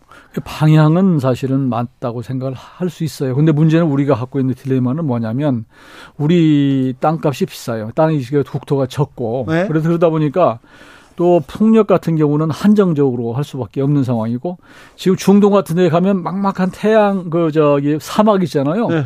엄청나게 태양광 패널을 깔수 있어요. 물론 먼지가 달릴 수 있지만 그런데 비교했을 때 우리는 이게 에, 가성비가 좀 떨어져요. 네. 그러니까 우리는 유럽이나 그런 괜찮은 나라들은 이 재생에너지의 생산 비용이 원전보다 더 쌉니다. 예. 근데 우리는 아쉽게도 원전이 제일 싸요. 그러니까 아, 이 아무래도 전 세계 경제 뭐 이제 뭐 산업 생산을 하려면 전기값도 굉장히 이제 중요한데 우리가 더 싼 그 원전을 제외하고 신재 더 비싼 신재생 에너지를 쓴다고 하는 게 경쟁력이 좀 부담이 될 수 있다. 그래서 좀 해외하고는 조금 여건이 다른 측면은 있어요. 그래도 좀 세계적인 추세인데, 네, 그렇습니다. 아까 말했듯이 문재인 정부의 조금 과오를 이렇게 꼬집어 보는 그런 국감이 될 거라고 얘기했는데, 국회 국방위원회에서 문재인 전 대통령 증인으로 요구하는데, 이거는 어찌 보십니까? 저는 뭐 이제 그 아마 국 방위원회에서 어 그 군 출신 의원님이 이 제기를 한 것 같아요. 네, 신원식 의원이 예. 그분은 이제 나름대로의 이제 대통령이란 자리가 아, 국가를 안위를 또 국민의 생명을 보호하는 게 이제 첫 번째이기 때문에 그런 부분에서 조금 미흡했다라고 보고 본인이 이제 제기를 한 것 같은데 저는 어, 아직은 뭐, 그, 저, 어떤 그런 데 대한 확실한 책임을 질 만한 단계가 아닌데 이 부분을 제기하는 것은 좀, 아, 좀 성급했다고 생각합니다. 네. 음, 그렇게 생각을 하고요. 어, 그런 차원에서 이제 아직은 이제 증인 채택 문제라고 하는 것이 국감을 앞두고 이제 양쪽에서 하거든요. 네, 기싸움하죠. 아, 그러죠. 근데 지금 민주당에서는 예를 들면 뭐 우리 쪽에 굉장히 약점이 될 수 있는 그런 분을 또 채택하자고 나올 수 있기 때문에 서로 정치적으로 딜할 수 있다. 그러니까 이걸 제기할 수 있는 것이 저는 뭐 실현 가능성은 별로 없어 보이고 네. 바람직스럽지도 않다고 봅니다. 바람직스럽지도 않다. 이렇게 또 이용호 의원은 얘기하십니다. 더불어민주당에서는 자 도이치모터스 주가 조작 또 이거 증거가 나왔다. 특검 가자 계속 얘기하고 있는데 김건희 특검 어떻게 보시는지요? 저는 그것이 물론 국민적 어떤 감정선을 건드리는 사안 중에 좋은 공격 포인트라고 생각하고 어, 자꾸 제기를 하는데 이게 사실 정치 공세라고 저는 사실 봐요. 이게 이재명 대표에 대한 여러 가지 사법적 리스크 문제 이런 것들이 있으니 아 공격이 최선의 방어다라고 생각하고 그 약점을 야- 작은 제일 공격이 쉬운 부분을 지금 건드리는 것인데요. 이게 특검이라고 하는 게 지금 제기되는 그런 문제를 특검할 만한 사안인가라는 것이고 또 지금 제기된 문제 도이치모터스입니까? 그 네, 주가 주가 조작 조작. 이 문제는 아, 문재인 정부에서도 상당히 제기가 됐고 어느 정도는 스크린이 됐던 사안이다라고 보여지는 것 같아요. 네. 그 오래된 얘기이기 때문에 이 부분을 너무 오래 이렇게 제기를 하면 민주당한테도 과- 과연 좋을 까라는 생각이 들어서 저는 정치 공세라고 생각해요. 그리고 이게 될 가능성이 없습니다. 정치 공세라지만 국민의 또 여론이 매우 안 좋습니다. 김건희 여사 관련해서는 그러니까 논문 문제 그리고 뭐 도이치모터스 주가 조작 문제 이런 문제는 빨리빨리 해명하고 해결하고 넘어갔으면 좋겠어요. 더 이게 정치 뉴스로 계속 나오는 것 자체가 부담이잖아요.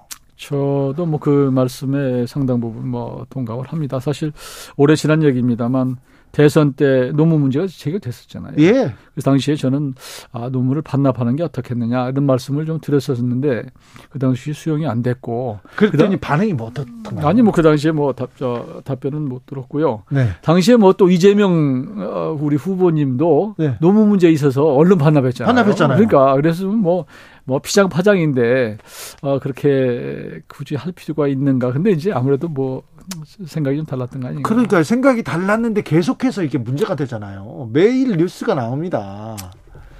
그러니까요. 그러니까 이런 문제는 빨리 해결해 줬으면 정치권이 그래서 국민들이 좀 편안하게 했으면 하는데 좀 그렇습니다. 근데 정치권에서 해결할 수 있는 문제가 아니기 때문에 네. 이게 국회의원 같으면 뭐 저라도 가서 얘기하겠지만 네. 그러나 또 그 입장에서는 또 다르니까. 예, 네. 입장이 있겠죠. 네. 민주당 이렇게 돌아가는 거 어떻게 보십니까? 이재명 대표에 대한 뭐 기소가 계속되고 있기도 한데 어, 어, 멀리서 보니까 어떻게 보입니까? 그래서 이재명 대표 이재명 대표가 되는 것이 민주당한테는 썩 좋은 일이 아니라고 생각합니다. 저는 갈수록 부담이 될 수밖에 없다.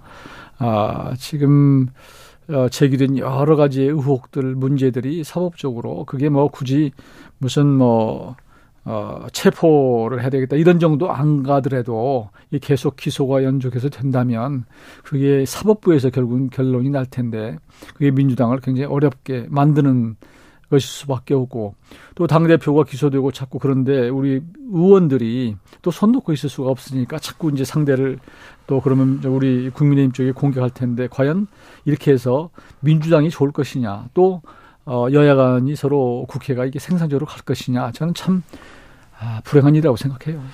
상임위는 어디 상임위 맡고 저는 계시- 문화체육관광위원회 문학체육관광위원회에서 네, 간사입니다. 간사죠. 네. 네. 이번 국감에서 네, 어떤 점 들여다보시겠습니까? 어, 저는 이제 아무래도 어, 대한민국이 그 문화 강국이고 대중문화도 그렇고요. 그 외에 여러 분야에서 어, 두각을 나타내고 있고 특히 또 체육 문제도 그렇고 네. BTS 같은 경우도 지금 얼마나 많은 아, 외교 사절로 어, 지금 활동을 하고 있고 특히 게임 같은 경우는 또 한국이 수출을 굉장히 많이 해요. 그래서 최고죠. 예, 그래서 K 컨텐츠, 뭐 영화, 예. 무슨 뭐 게임 그 외에 뭐 OTT 관련 여러 가지들을 이런 것들을 어떻게 지원을 해서 경쟁력을 더 갖게 할 수 있을까 이런 부분을 주- 집중적으로 지금 보고 있습니다. BTS 병역도 봅니까? 예, 저희인데 실제로 이제 병역 문제는 아, 국방위 소관이지만 저희는 뭐 좀 BTS 문제에 대해서 그 국방 문제에 대해서 조금 유연하게 했으면 좋겠다. 그 저는 그런 입장인데. 네, 입장은 그렇군요. 네. 어, 오징어 게임 황동혁 감독 네. 그 대단히 자랑스러운 일이죠. 자랑스러운 훌륭한 그럼요. 일이죠. 네. 네. 그러니까 지금 대중문화에 대해서 한국은 이제 유교적인 그런 그 권위주적인 그 시각으로 보면 대중문화를 좀 약간 옛날에 딴따라 그래가지고 낮게 본 측면이 있었는데 지금 그렇지 않단 그렇지 말이에요. 세상이. 그러니까 지금 정통 그 판소리를 하거나 그 위에 국악하는 분들은 어 그래서 이제 그 무형문화재 소리문화 문화재한테 그 한 5년 동안 전수를 받은 분들은 그 군에 면제가 됩니다. 네. 그런데 국악을 하신 분들이 요즘에 어 뭡니까 저 트로트 하겠다고 나오거든요. 예. 그러니까 이게 바뀌어진 세상에 대해서 네. 법도 좀 따라갔으면 좋겠다. 그렇습니다. 라는 겁니다. 황동혁 감독이 블랙리스트였어요 전 정권에서. 아, 그랬나요? 네, 아쉽습니다. 박근혜 정부 때. 네. 그렇죠. 그럼 그런 일이 있어서는 안 됩니다. 2041님, 이용호 의원님 화이팅입니다. 응원합니다. 6799님, 이용호 의원님 말씀 정연하시고 편안한 연륜 느껴집니다. 대한민국 멋지게 잘 이끌어 주십시오. 응원하는 분들이 많습니다. 아이 네. 고맙습니다. 지금까지 국민의힘 이용호 의원이었습니다. 네. 고맙습니다. 정치 피로, 사건 사고로 인한 피로, 고달픈 일상에서 오는 피로. 오늘 시사하셨습니까? 경험해 보세요. 들은 날과 안 들은 날의 차이. 여러분의 피로를 날려줄 저녁 한 끼 시사. 추진우 라이브.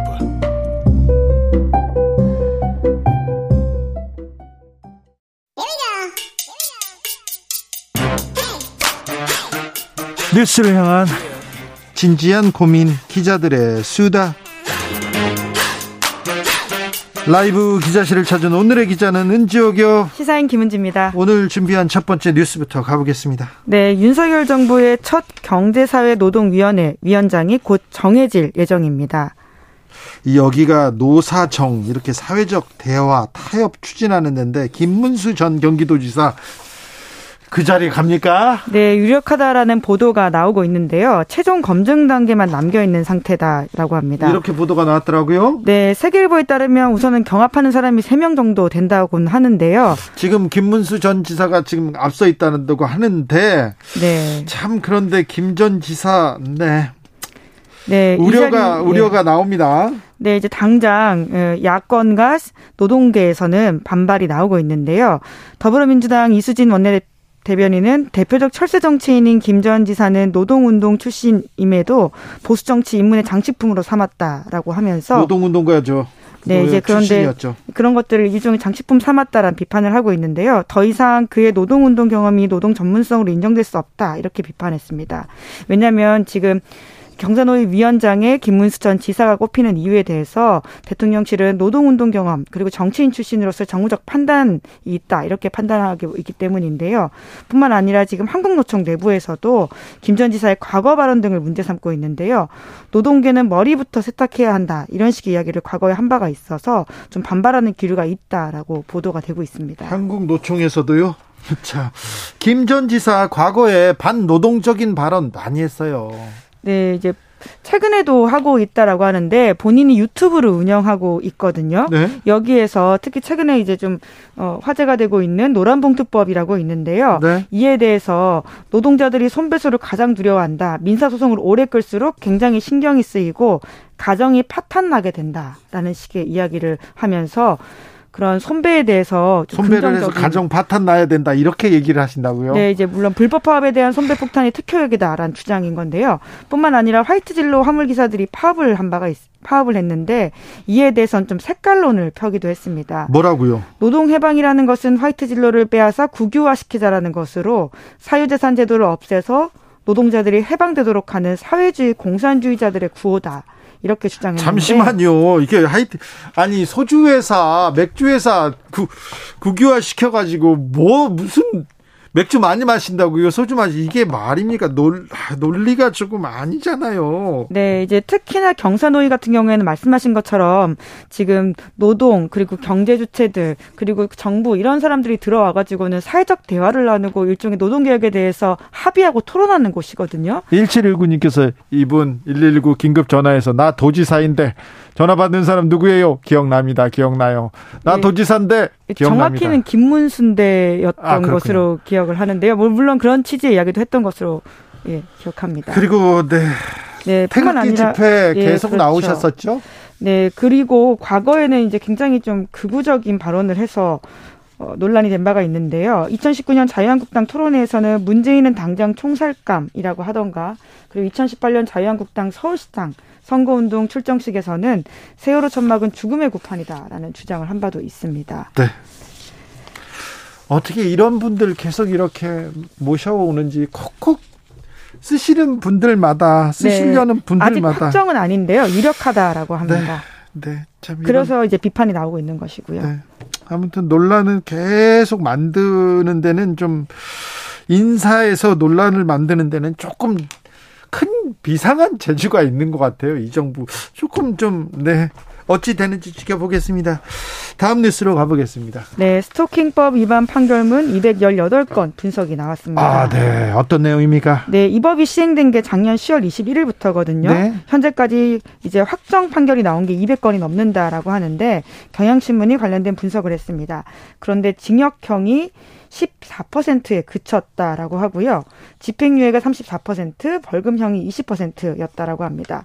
이렇게 집행유예나 실형이 선고된 경우에도 대부분 스토킹 범죄 단독이 아니라 협박이나 폭행과 같은 다른 범죄와 함께 넘겨졌을 경우에 그렇게 선고가 됐다라고 해요. 네. 네, 뿐만 아니라 공소기각 비율도 굉장히 높은데요. 공소기각이라고 하는 게 이제 형식적인 조건이 결여가 돼서 소송을 종결시킨다라고 그렇죠. 하는 것이거든요. 네. 그런데 특히나 이제 스토킹 처벌법이 제정될 때부터 좀 이 문제가 있었는데요. 스토킹 범죄는 반의사 불벌죄입니다. 그러니까 그 피해자가 고소 고발을 해야 이게 처벌할 수 있는 그런 범죄거든요. 네, 게다가 처벌을 원하지 않는다 뒤늦게 이런 것들을 제출하게 되면 합의하면? 예 기각되는데요. 이것이 31%에 달한다라고 해요. 그렇군요. 보통 범죄들이 공소기각률 1%라고 비교해 보면 굉장히 높다라고 볼 수 있습니다. 자, 반의사 불벌죄 이 부분이 지금 스토킹 범죄 가장 중요한 부분인데 이 부분 없애야 된다 이런 얘기를 나오는데 음, 피해자 보호는 어떻게 좀 잘 되고 있습니까? 네, 최근에 아, 정말 끔찍한 사건으로 우리가 그것이 잘 되고 있지 못하다라는 것을 예, 목격하고 있는데요. 특히나 이제 스토킹 범죄가 재발할 우려가 있을 때는 긴급 응급 조치나 잠정 조치 이런 것들을 한다라고 하거든요. 그런데 그게 지금 잘 작동하지 않지 않습니까? 네, 이제 이 법상 경찰이 가해자에게 취할 수 있는 잠정 조치는 서면 경고, 100m 이내 접근 금지, 휴대전화 등 이용한 통신 금지, 유치장 구치소 유치라고 할 수 있는데요. 그런데 이제 앞에서 첫 번째, 두 번째, 세 번째 결정을 내리더라도 가해자가 스토킹을 이어가는 경우가 잦았다라고 합니다. 그리고는 강력 범죄로 이- 넘어가고요. 네, 이제 특히 영국 같은 경우에는 이런 임시보호 명령 위반하면 최대 징역 5년을 처한다라고 해요. 그러니까 스토킹 범죄 이게 처음에 경고를 했을 때 경고를 했을 때 이렇게 접근 금지 경우에, 명령 예. 내렸을 때 이걸 어겼을 경우 그걸 엄히 처벌하면 될 텐데 왜 이게 안 되는 건지. 그 실효적으로 좀 작동하지 못해서 여러 가지 비판들이 나오고 있는데요. 네. 특히나 이제 관련 논문들을 보면 스토킹이 강력 범죄로 이어지는 경향도 있다라고 하는데요. 그러니까 그러니까 자 접근 금지 그리고 스토킹 너 스토킹 너 경고 이렇게 했을 때 그때 그 선을 가이드라인을 넘어가면 그냥 그때부터는 엄히 처벌해야 되는데 그게 안 돼서 지금 강력 범죄로 넘어가고 있는 거 아닙니까? 네, 김성희 경찰대 교수와 이수정 경찰, 경기대 교수가 낸 논문이 친밀한 파트너 살인의 특성에 관한 연구인데요. 여기서 스토킹이 선행된 살인 사건이 75%나 된다라고 합니다. 아유, 끔찍한데. 아, 이번에 신당역 사고에서 우리가 좀 배워서 우리 사회가 조금 안전해질 수도록 질 수 있도록 여성들도 조금 안전할 수 있도록 그렇게 그런 사회 만들어야 되겠습니다. 노력과 고민이 필요합니다. 마지막으로 만나볼 뉴스는요. 네, 파타고니아라는 의류 브랜드 아십니까? 아유, 제가 매우 좋아하는 네 브랜드입니다. 조금 비쌉니다. 여기는요 재활용 그리고 유기농 원단을 써요. 그래서 좀 비싼데 비싼 대신 또 어, 굉장히 많은 의미가 다 담겨 있습니다. 공정, 친환경 이런 그런 네. 일종의 ESG라고 할 수 있는 부분들인데요. 네. 이번에 더 세계적인 눈길을 끄는 결정을 해서 어, 눈길을 끌고 있습니다. 네. 미국 아웃도어 브랜드 파타고니아 창업주 시나드 회장이 회사 소유권을 통째로 환경단체와 관련 비영리 재단에 기부한다라고 밝혔습니다. 통째로요. 모든 4조 원이 네, 넘는 4조 돈. 원이 넘는 한국 돈으로 그렇다라고 하는데요. 네. 앞으로 연수익도 매년 이제 1,400원 정도가 나는데 이것들도 전액 환경보호 활동에 쓸 예정이라고 하거든요. 네. 회사를 자식들에게 물려주지도 않고요. 네, 당연히. 내 기부가 몇몇 부자와 많은 빈자로 귀결되는 자본주의가 아닌 새로운 형태의 자본주의를 만드는데 도움이 되길 바란다. 이렇게 아, 엄청 철학적으로 멋진 말을 던졌습니다. 그러니까 이게 단순히 좋은 일, 착한 일이 아니라 정치적으로 변화를 이끌어내는 결정이다라고 하는 것을 강조하는 말이라고 할 수 있는데요. 파타고니아는 그동안 계속 이런 행보를 해왔어요. 이번이 처음이 아닙니다. 네, 말씀처럼 유기농 면 쓰고 직원 복지에 막대한 투자를 해서 좀 가격이 비싼 건 사실이긴 합니다. 네. 그리고 친환경 원칙을 지키는 협력사와만 거래한다라는 원칙을 가지고 있는데요. 그리고 그 협력사한테 돈을 또 많이 줍니다. 우리나라 대기업하고는 전혀 다릅니다. 네, 그리고는 이런 광고를 해서 굉장히 좀 눈길을 끄는데, 그러니까 새 옷 사지 말고 네. 수선하거나 물려받아서 입어라라고 하는 어떻게 보면 기업이 하는 광고가 아닌 공익 광고 같은 것들도 해서 눈길을 네. 끄는데요. Don't buy this jacket 엄청 유명한 마- 단어인데요. 사지 말고 고쳐 입거나 바꿔 입어라 이렇게 얘기했어요. 네, 그래서 이제 신나도 회장이 이번 기부에 대해서는 뉴욕 타임스와 인터뷰에서 이렇게 말했습니다. 내 삶을 올바르게 정리할 수 있게 돼서 안도감이 든다. 우리에게 이것 기부가 이상적인 해결책이었다라는 말을 하는데요. 굉장히 인상적인 말입니다. 나의 목표는 나의 목표는 이 기업을 소유하는 것이 아니었다 이렇게 얘기합니다. 아, 이그 부자 말고요. 그리고 노스페이스라는 그 그런 또 브랜드의 창업자 더글라스 톰킨스는요. 서울 15배 땅에 파타고니아입니다.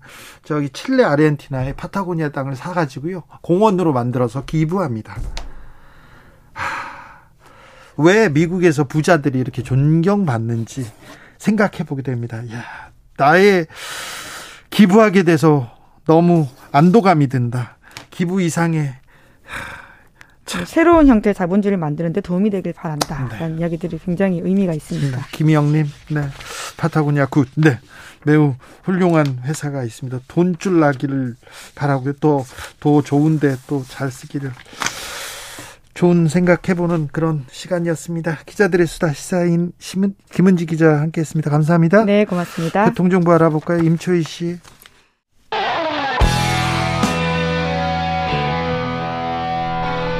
스치기만 해도 똑똑해진다. 드라이브 스루 시사 주진우 라이브.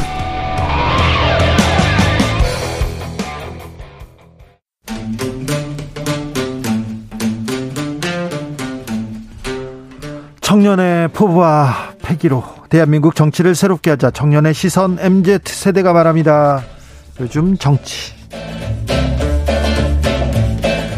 2030 청년 정치인 어벤져스 모았습니다.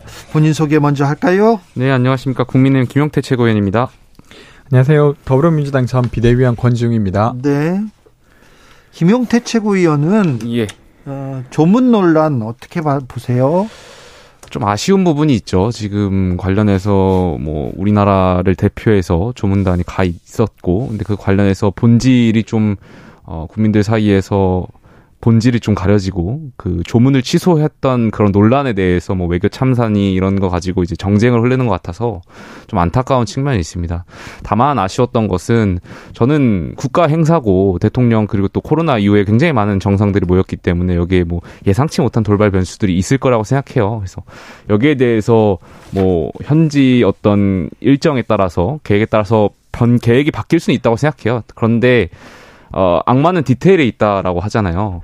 어, 많은 국민들께서 국민의힘은 굉장히 유능하고 굉장히 어, 댕- 좋은 그 과거의 집권 정당으로서 아, 국정 운영을 잘 빈틈없이 해 줄 거라는 믿음이 있는데 여기에 대해서 디테일 측면에서 계속해서 국민들께 좀 어, 그 관심사, 그러니까 뭐 조문 취소 이런 논란들을 빚게 한 것에 대해서 좀 아쉬운 측면이 있죠.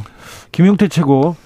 국민의힘에서 좀 유능함을 좀 보여주세요. 너무 예. 숨기고 있어. 너무 감추려고 있습니다. 감추려고 하지 마시고 좀 보여주세요. 그러니까 여기에 대해서 계속 민주당의 과거와 비교하는 건 전 적절하지 않다고 생각하고요. 저희 국민의힘 항상 과거에 저희 정당하고 비교를 해야 된다. 더 발전해야 된다 생각하고 있습니다. 그러니까 뭐 이유와 어떻든 결과적으로 참사하죠.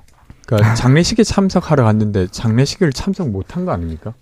그게 이제 영국 왕실이 교통 문제가 있으니까 그냥 오지 말아 달라고 했다고 하더라도 결과적으로 사실 장례식에 참석하러 갔는데 그걸 못한 겁니다. 아니 장례식은 갔죠. 아, 네, 근데 그 관을 못 봤죠. 있을 네. 때 그걸 못본 거니까. 그리고 이제 그 이제 세 개의 일정이 있었는데 그날 그리고 그 3시 반쯤에 이제 비행기를 내려가지고 6시 일정, 그러니까 세 번째 일정만 갔다는 거죠. 근데 세 번째 일정과 두 번째 일정의 거리가 사실은 도보로 한 16분 정도 거리였다고 해요. 그러면 두 번째 일정도 늦게라도 좀 참석을 한다던가, 그러니까 교통상의 문제 때문이었다고 하면 좀 걸어서라도 가실 수 있지 않았을까 이런 상황인데 결과적으로 어쨌건 관 그 참배를 못 하고 온 거니까 이 예, 부분은 예. 뭐 국민의힘의 실력이 드러난 게 아닌가 싶습니다. 영국 사정이 굉장히 그 교통 체증이 많은가 봐요. 오늘 장례식 관련해서 미국 바이든 대통령도 장례식을 늦었다고 하더라고요. 그러니까 네. 미국 대통령조차 장례식을 늦을 정도면 영국의 사정이 예상치 못한 변수들이 있는 것 같아서 그럼에도 불구하고 뭐 핑계 될 것이 아니고 여기에 대해서 대통령실에서 언론에 뭐 윽박 지르듯이 이렇게 할 것은 아닌 것 같고요. 여기서 좀 더 잘 대응할 필요가 있다고 봅니다. 네. 국민의힘 주호영 의원이 원내대표로 선출됐습니다. 그런데 아, 표차가 뭐 크지 않아서 굉장히 당내에서 되게 큰 뭐라고 해야 되나 큰 함성이 또 들리기도 했다고 하더라고요. 예, 뭐 예상치 못하게 이용호 의원께서 굉장히 많은 표를, 42표를 얻었던 것 같은데 네. 어, 예상치 못했던 결과였던 것 같습니다. 왜냐하면 이용호 의원이 뭐 언론 보도 인터뷰한 것에 따르면 권성동 의원이 직접 전화 와서 뭐 주호영 의원의 추대로는 이야기도 했다고도 하, 하, 하셨고 또 관련해서 주호영 의원이 좀 늦게 후보를 등록하셨잖아요. 네. 사실 언론에서 한 10여 명 정도의 하마평, 그러니까 그한 여러 명이 여러 준비한다고 했었는데. 예. 주호영 의원이 등록하면서 나머지 분들이 이제 등록을 안 했던 것을 반추해 보면 아무래도 주호영 의원에 대한 추대론이 있었었던 것 같은데 그렇죠. 그럼에도 불구하고 이제 많은 의원들께서 이제 이용호 의원을 선택했다는 것은 그동안 비대위원장 하다가 갑자기 또 원내대표 하는 것이 과연 국민들께 어떤 인상을 줄 것인지 또 굉장히 많은 피로도가 있잖아요. 여기에 대해서 또 좀 이렇게 민심을 좀 더 잘 보자라는 의미가 있지 않나 그렇게 생각합니다. 그러니까 저는 뭐 내부의 자세한 사정까지는 모르는데 좀 겉에서 보기에는 그러니까 현재 윤핵관들에 대한 피로감? 이런 것들이 좀 드러난 거 아닌가? 이런 생각은 들어요. 왜 그러냐면 조영원 주호영 원내대표를 추대하자고 했던 것이 보도에 따르면 이제 권성동 의원이 계속 그런 이야기를 했다고 하잖아요. 네. 그러니까 소위 이제 윤심 선거였는데 그것이 이제 조영 의원에게 모이고 있었는데 그럼에도 불구하고 어, 국민의힘 국회의원들이 다 조영 의원으로 모으진 않았다는 거죠. 그래서 거기에 대한 피로감을 드러낸 것이기도 하고 조금 다른 측면에서는 저는 누차 그런 이야기를 드렸어요. 지금 윤석열 대통령께서 국정을 운영하시는 것이 국민들이 보기에 되게 불안정해 보입니다. 그러면 이것을 좀 견제할 수 있는 예를 들면 국민의 힘의 어떤 리더십이 만들어지는 게 사실 저는 필요하다고 보는데 그런 가능성이 조금은 있구나. 이런 생각은 들어 했습니다. 저는 여기서 가장 큰 의의는 어, 무기명 투표, 그러니까 비밀 투표, 공개 투표가 아니었잖아요. 여기에 있는 것 같아요. 그러니까 지난번에 저희가 당원 당규 최고위원 다섯 명 중에 네 명이 사퇴하면 뭐 비상선이다 이런 것을 추인하는 과정은 박수로 추인했거든요. 네. 만약에 이걸 무기명으로 하거나 비밀 투표에 붙였다면 저는 지금 이런 그 원내대표 선거와 비슷하게 지금 당원 당규가 추인이 쉽지 않았을 수도 있겠다라는 생각이 있습니다. 그렇죠. 네. 박수로 이렇게 결정하고 이건 참 아, 대한민국에서는 보긴 좀 쉽지는 그렇죠. 않은 그런 네. 그러니까 사실은 이제 그 반대 의견이 어느 정도인지 또 알면 나중에 다른 리스크 관리를 할 때도 훨씬 좋을 텐데 네. 매번 박수로 하는 건 별로 좋은 일은 아닌 것 같습니다. 아무튼 뭐 주호영 원내대표 이렇게 새로 뽑히고 이제 국민의힘 출발하나요? 그런데 정진석 비대위원장과 유성범 의원의 또 전화가 이렇게 공개됩니다. 이렇게 왜 이렇게 전화 전화기를 못 보여줘서 안달입니까? 국민의힘은 전화기 간수부터 좀 잘하세요. 아니 사생활 보호 필름을 좀 붙이셨으면 좋겠어요. 저는 사생활 보호 필름 붙여져 있는데 네. 아, 정치인분들 다 붙여야 된다고 생각하고 조금 전에 제가 여기 오면서 기사를 보니까 저희 국민의힘 미디어국에서 이것 관련해서 보도 기자를 응분의 조치를 취하겠다라는 뭐 보도자를 냈다는 식의 기사를 봤어요. 그래서 아니 지금껏 찍었을 때는 가만히 그러니까 있다가 지금 뭐 이거 관련해서 법적 조치를 예고한다는 식의 추측성 기사가 나오고 있는데 네. 저는 굉장히 말도 안 된다고 생각되고요. 이걸 그것을 다 정치인에게 있어서 공인에 있어서 이러한 문자 내용까지 찍히질 말았어야지. 이거를 왜 기자한테 언론의 알 거- 국민의 알 권리나 언론의 보도까지 국민의힘이 이렇게 침해하려고 하는지는 저는 잘못된 결정이라고 보고요. 아니 저희 당이- 능력을 보여줘야 되는데 이런 능력을 보여주면 어떻게 해요? 고소 고발 능력이요? 저희가 자유를 굉장히 중요시하는 정당인데 표현의 자유, 언론의 자유 이런 것을 좀 뭐랄까 퇴보하는 느낌인 것 같아서 좀 적절하지 않다 생각합니다. 그러니까 일단은 저는 사실은 기자분들 사이에서 이런 취재나 보도가 막 더 넓어지진 않았으면 좋겠어요. 네, 네. 그건 그런데 근데 그렇다고 해서 이제 이것을 뭐 법으로 다룰 부분은 저도 마찬가지로 아니라고 생각하고요. 근데 이걸 보면 7월 8일 날 찾아보니까 이제 윤석 전 대표가 징계를 받았더라고요. 그리고 이 문자 내용은 8월 13일 날 주고받았습니다. 근데 저희는 두 가지가 좀 의아했는데 하나는 기소되면 뭐 추가 징계해야죠. 이렇게 말해요. 예.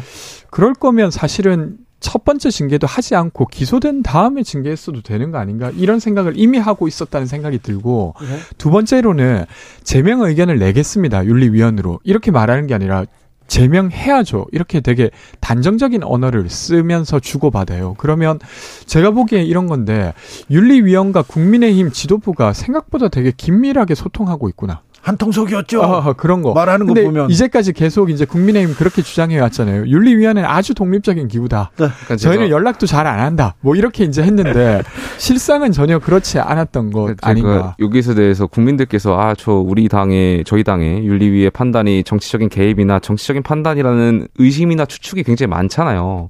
그런데 어제 이 문자가 공개된 거는 그런 의심을 더욱 더 증폭시키고 오해를 부를 수 있는 상황이다라고 제가 말씀을 드렸더니 어제 뭐 방송에서 진중권 작가께서 그 오해가 아니고 이해를 설명하는 사진이었다고 하시더라고요. 그래서 난감해가지고 제가 아니 그또 이게 그렇게 또 아량이 넓으셔가지고 그러니까 이게 지금 그 이제 윤석열 대통령님과 그리고 권성동 원내대표 사이에 어떤 문자가 뭔가 많은 것을 이제 전달해 줬잖아요. 네. 그러니까 비슷하게 이 문자 내용 역시 국민의힘 윤리가 이제 지도부랑 한통 속이었다 이런 걸 좀 보여줬던 게 아닌가 굉장히 싶습니다. 윤핵관이라고 하는 분들이 네. 저는 계속 이런 말을 하는데 무능하거나 정말 정치를 못하거나 둘 다이거나인 것 같아요. 이러한 게 있어서도 안 되지만 네.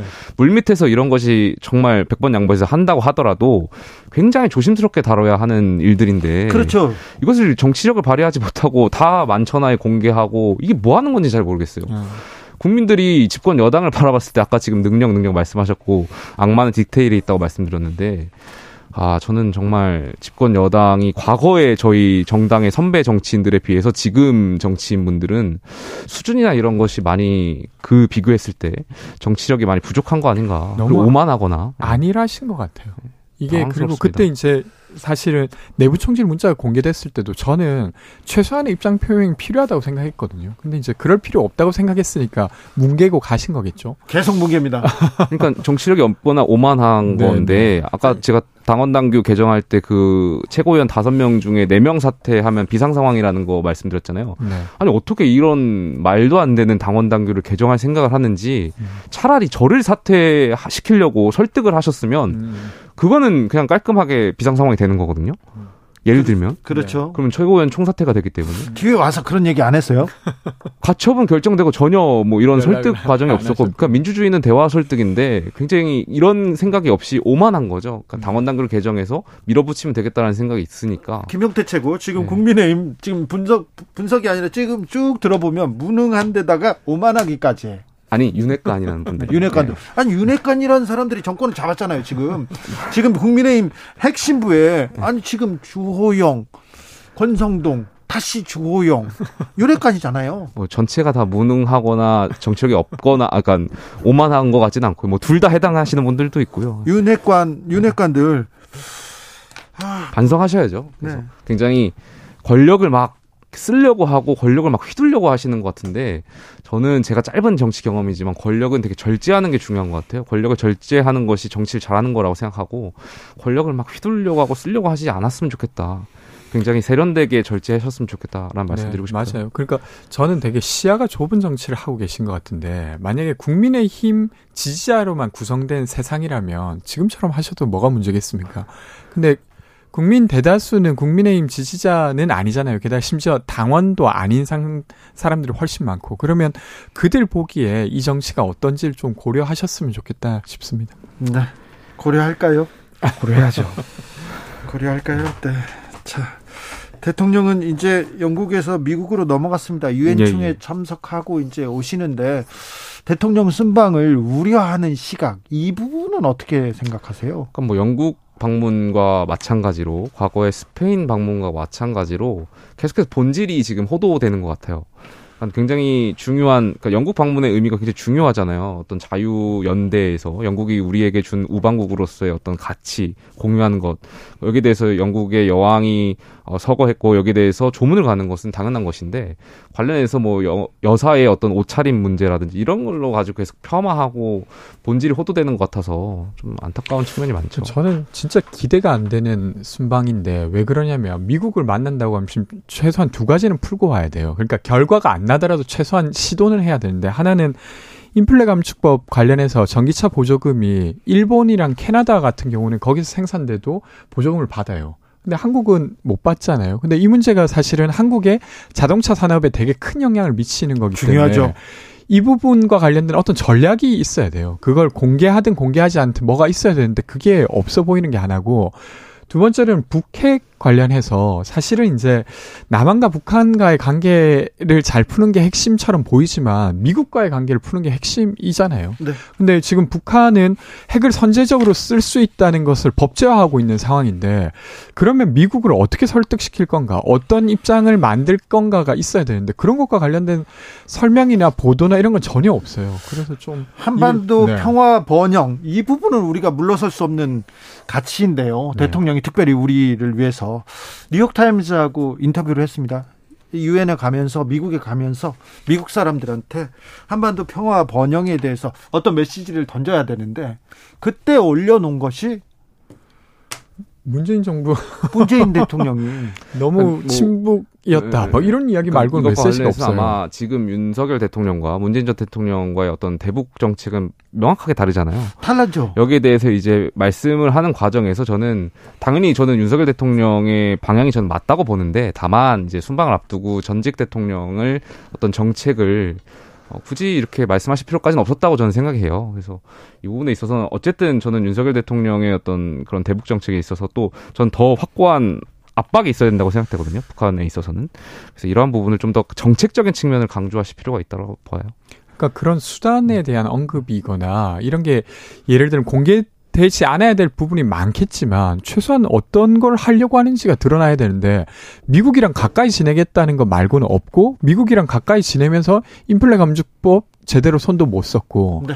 뭐 예를 들면 대만에서 원래 한국에 투자하려고 했던 반도체 관련한 사업도 미국으로 지금 뺏겨갔고 그러니까 전혀 좋은 결과 그러니까 미국과 가까이 지내서 얻을 수 있을 만한 결과도 지금 못 내고 있으니까 그게 네. 걱정스러운 거죠. 김영태 최고 국민의힘은 정부와 여당은 그리고 대통령실은 좀 능력을 보여줘야 됩니다. 능력 있다는 걸 좀 증명해야 됩니다. 네, 꽁꽁 예. 숨길 필요 없고요.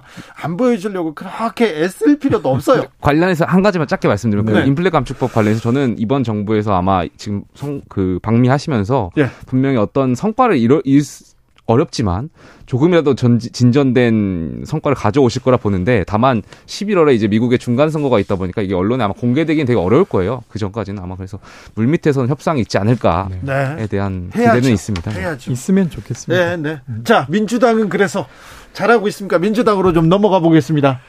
민주당 그 이제 지난주에 이제 민생 경제 관련해서 특위를 만들었어요. 그래서 그런 것 관련해서 이제 다루겠다고 하고 있고 그리고 이제 노랑본 트법도 이제 추진하려고 하는 거잖아요. 그러니까 제가 이거 관련해서 좀 더 알아보니까 정말로 지금 지금 시대는 어쨌건 모든 사람들이 직고용돼 있지 않는 거지 않습니까? 특히 플랫폼 노동자는 더 말할 것도 없는데 그런 사람들은 노- 근로 환경을 개선시킬 수 있게 자신의 노동권을 쓸 수가 없어요. 그걸 이제 어 발현시키는 순간 바로 불법이 되고 근데 그 불법이라고 하는 걸 명분 삼아서 이제 모 기업은 원래 원청은 손해배상 청구를 하고 그러면 사람들이 계속 죽어 나가는 거잖아요. 그래서 그런 것들 다루고 있습니다.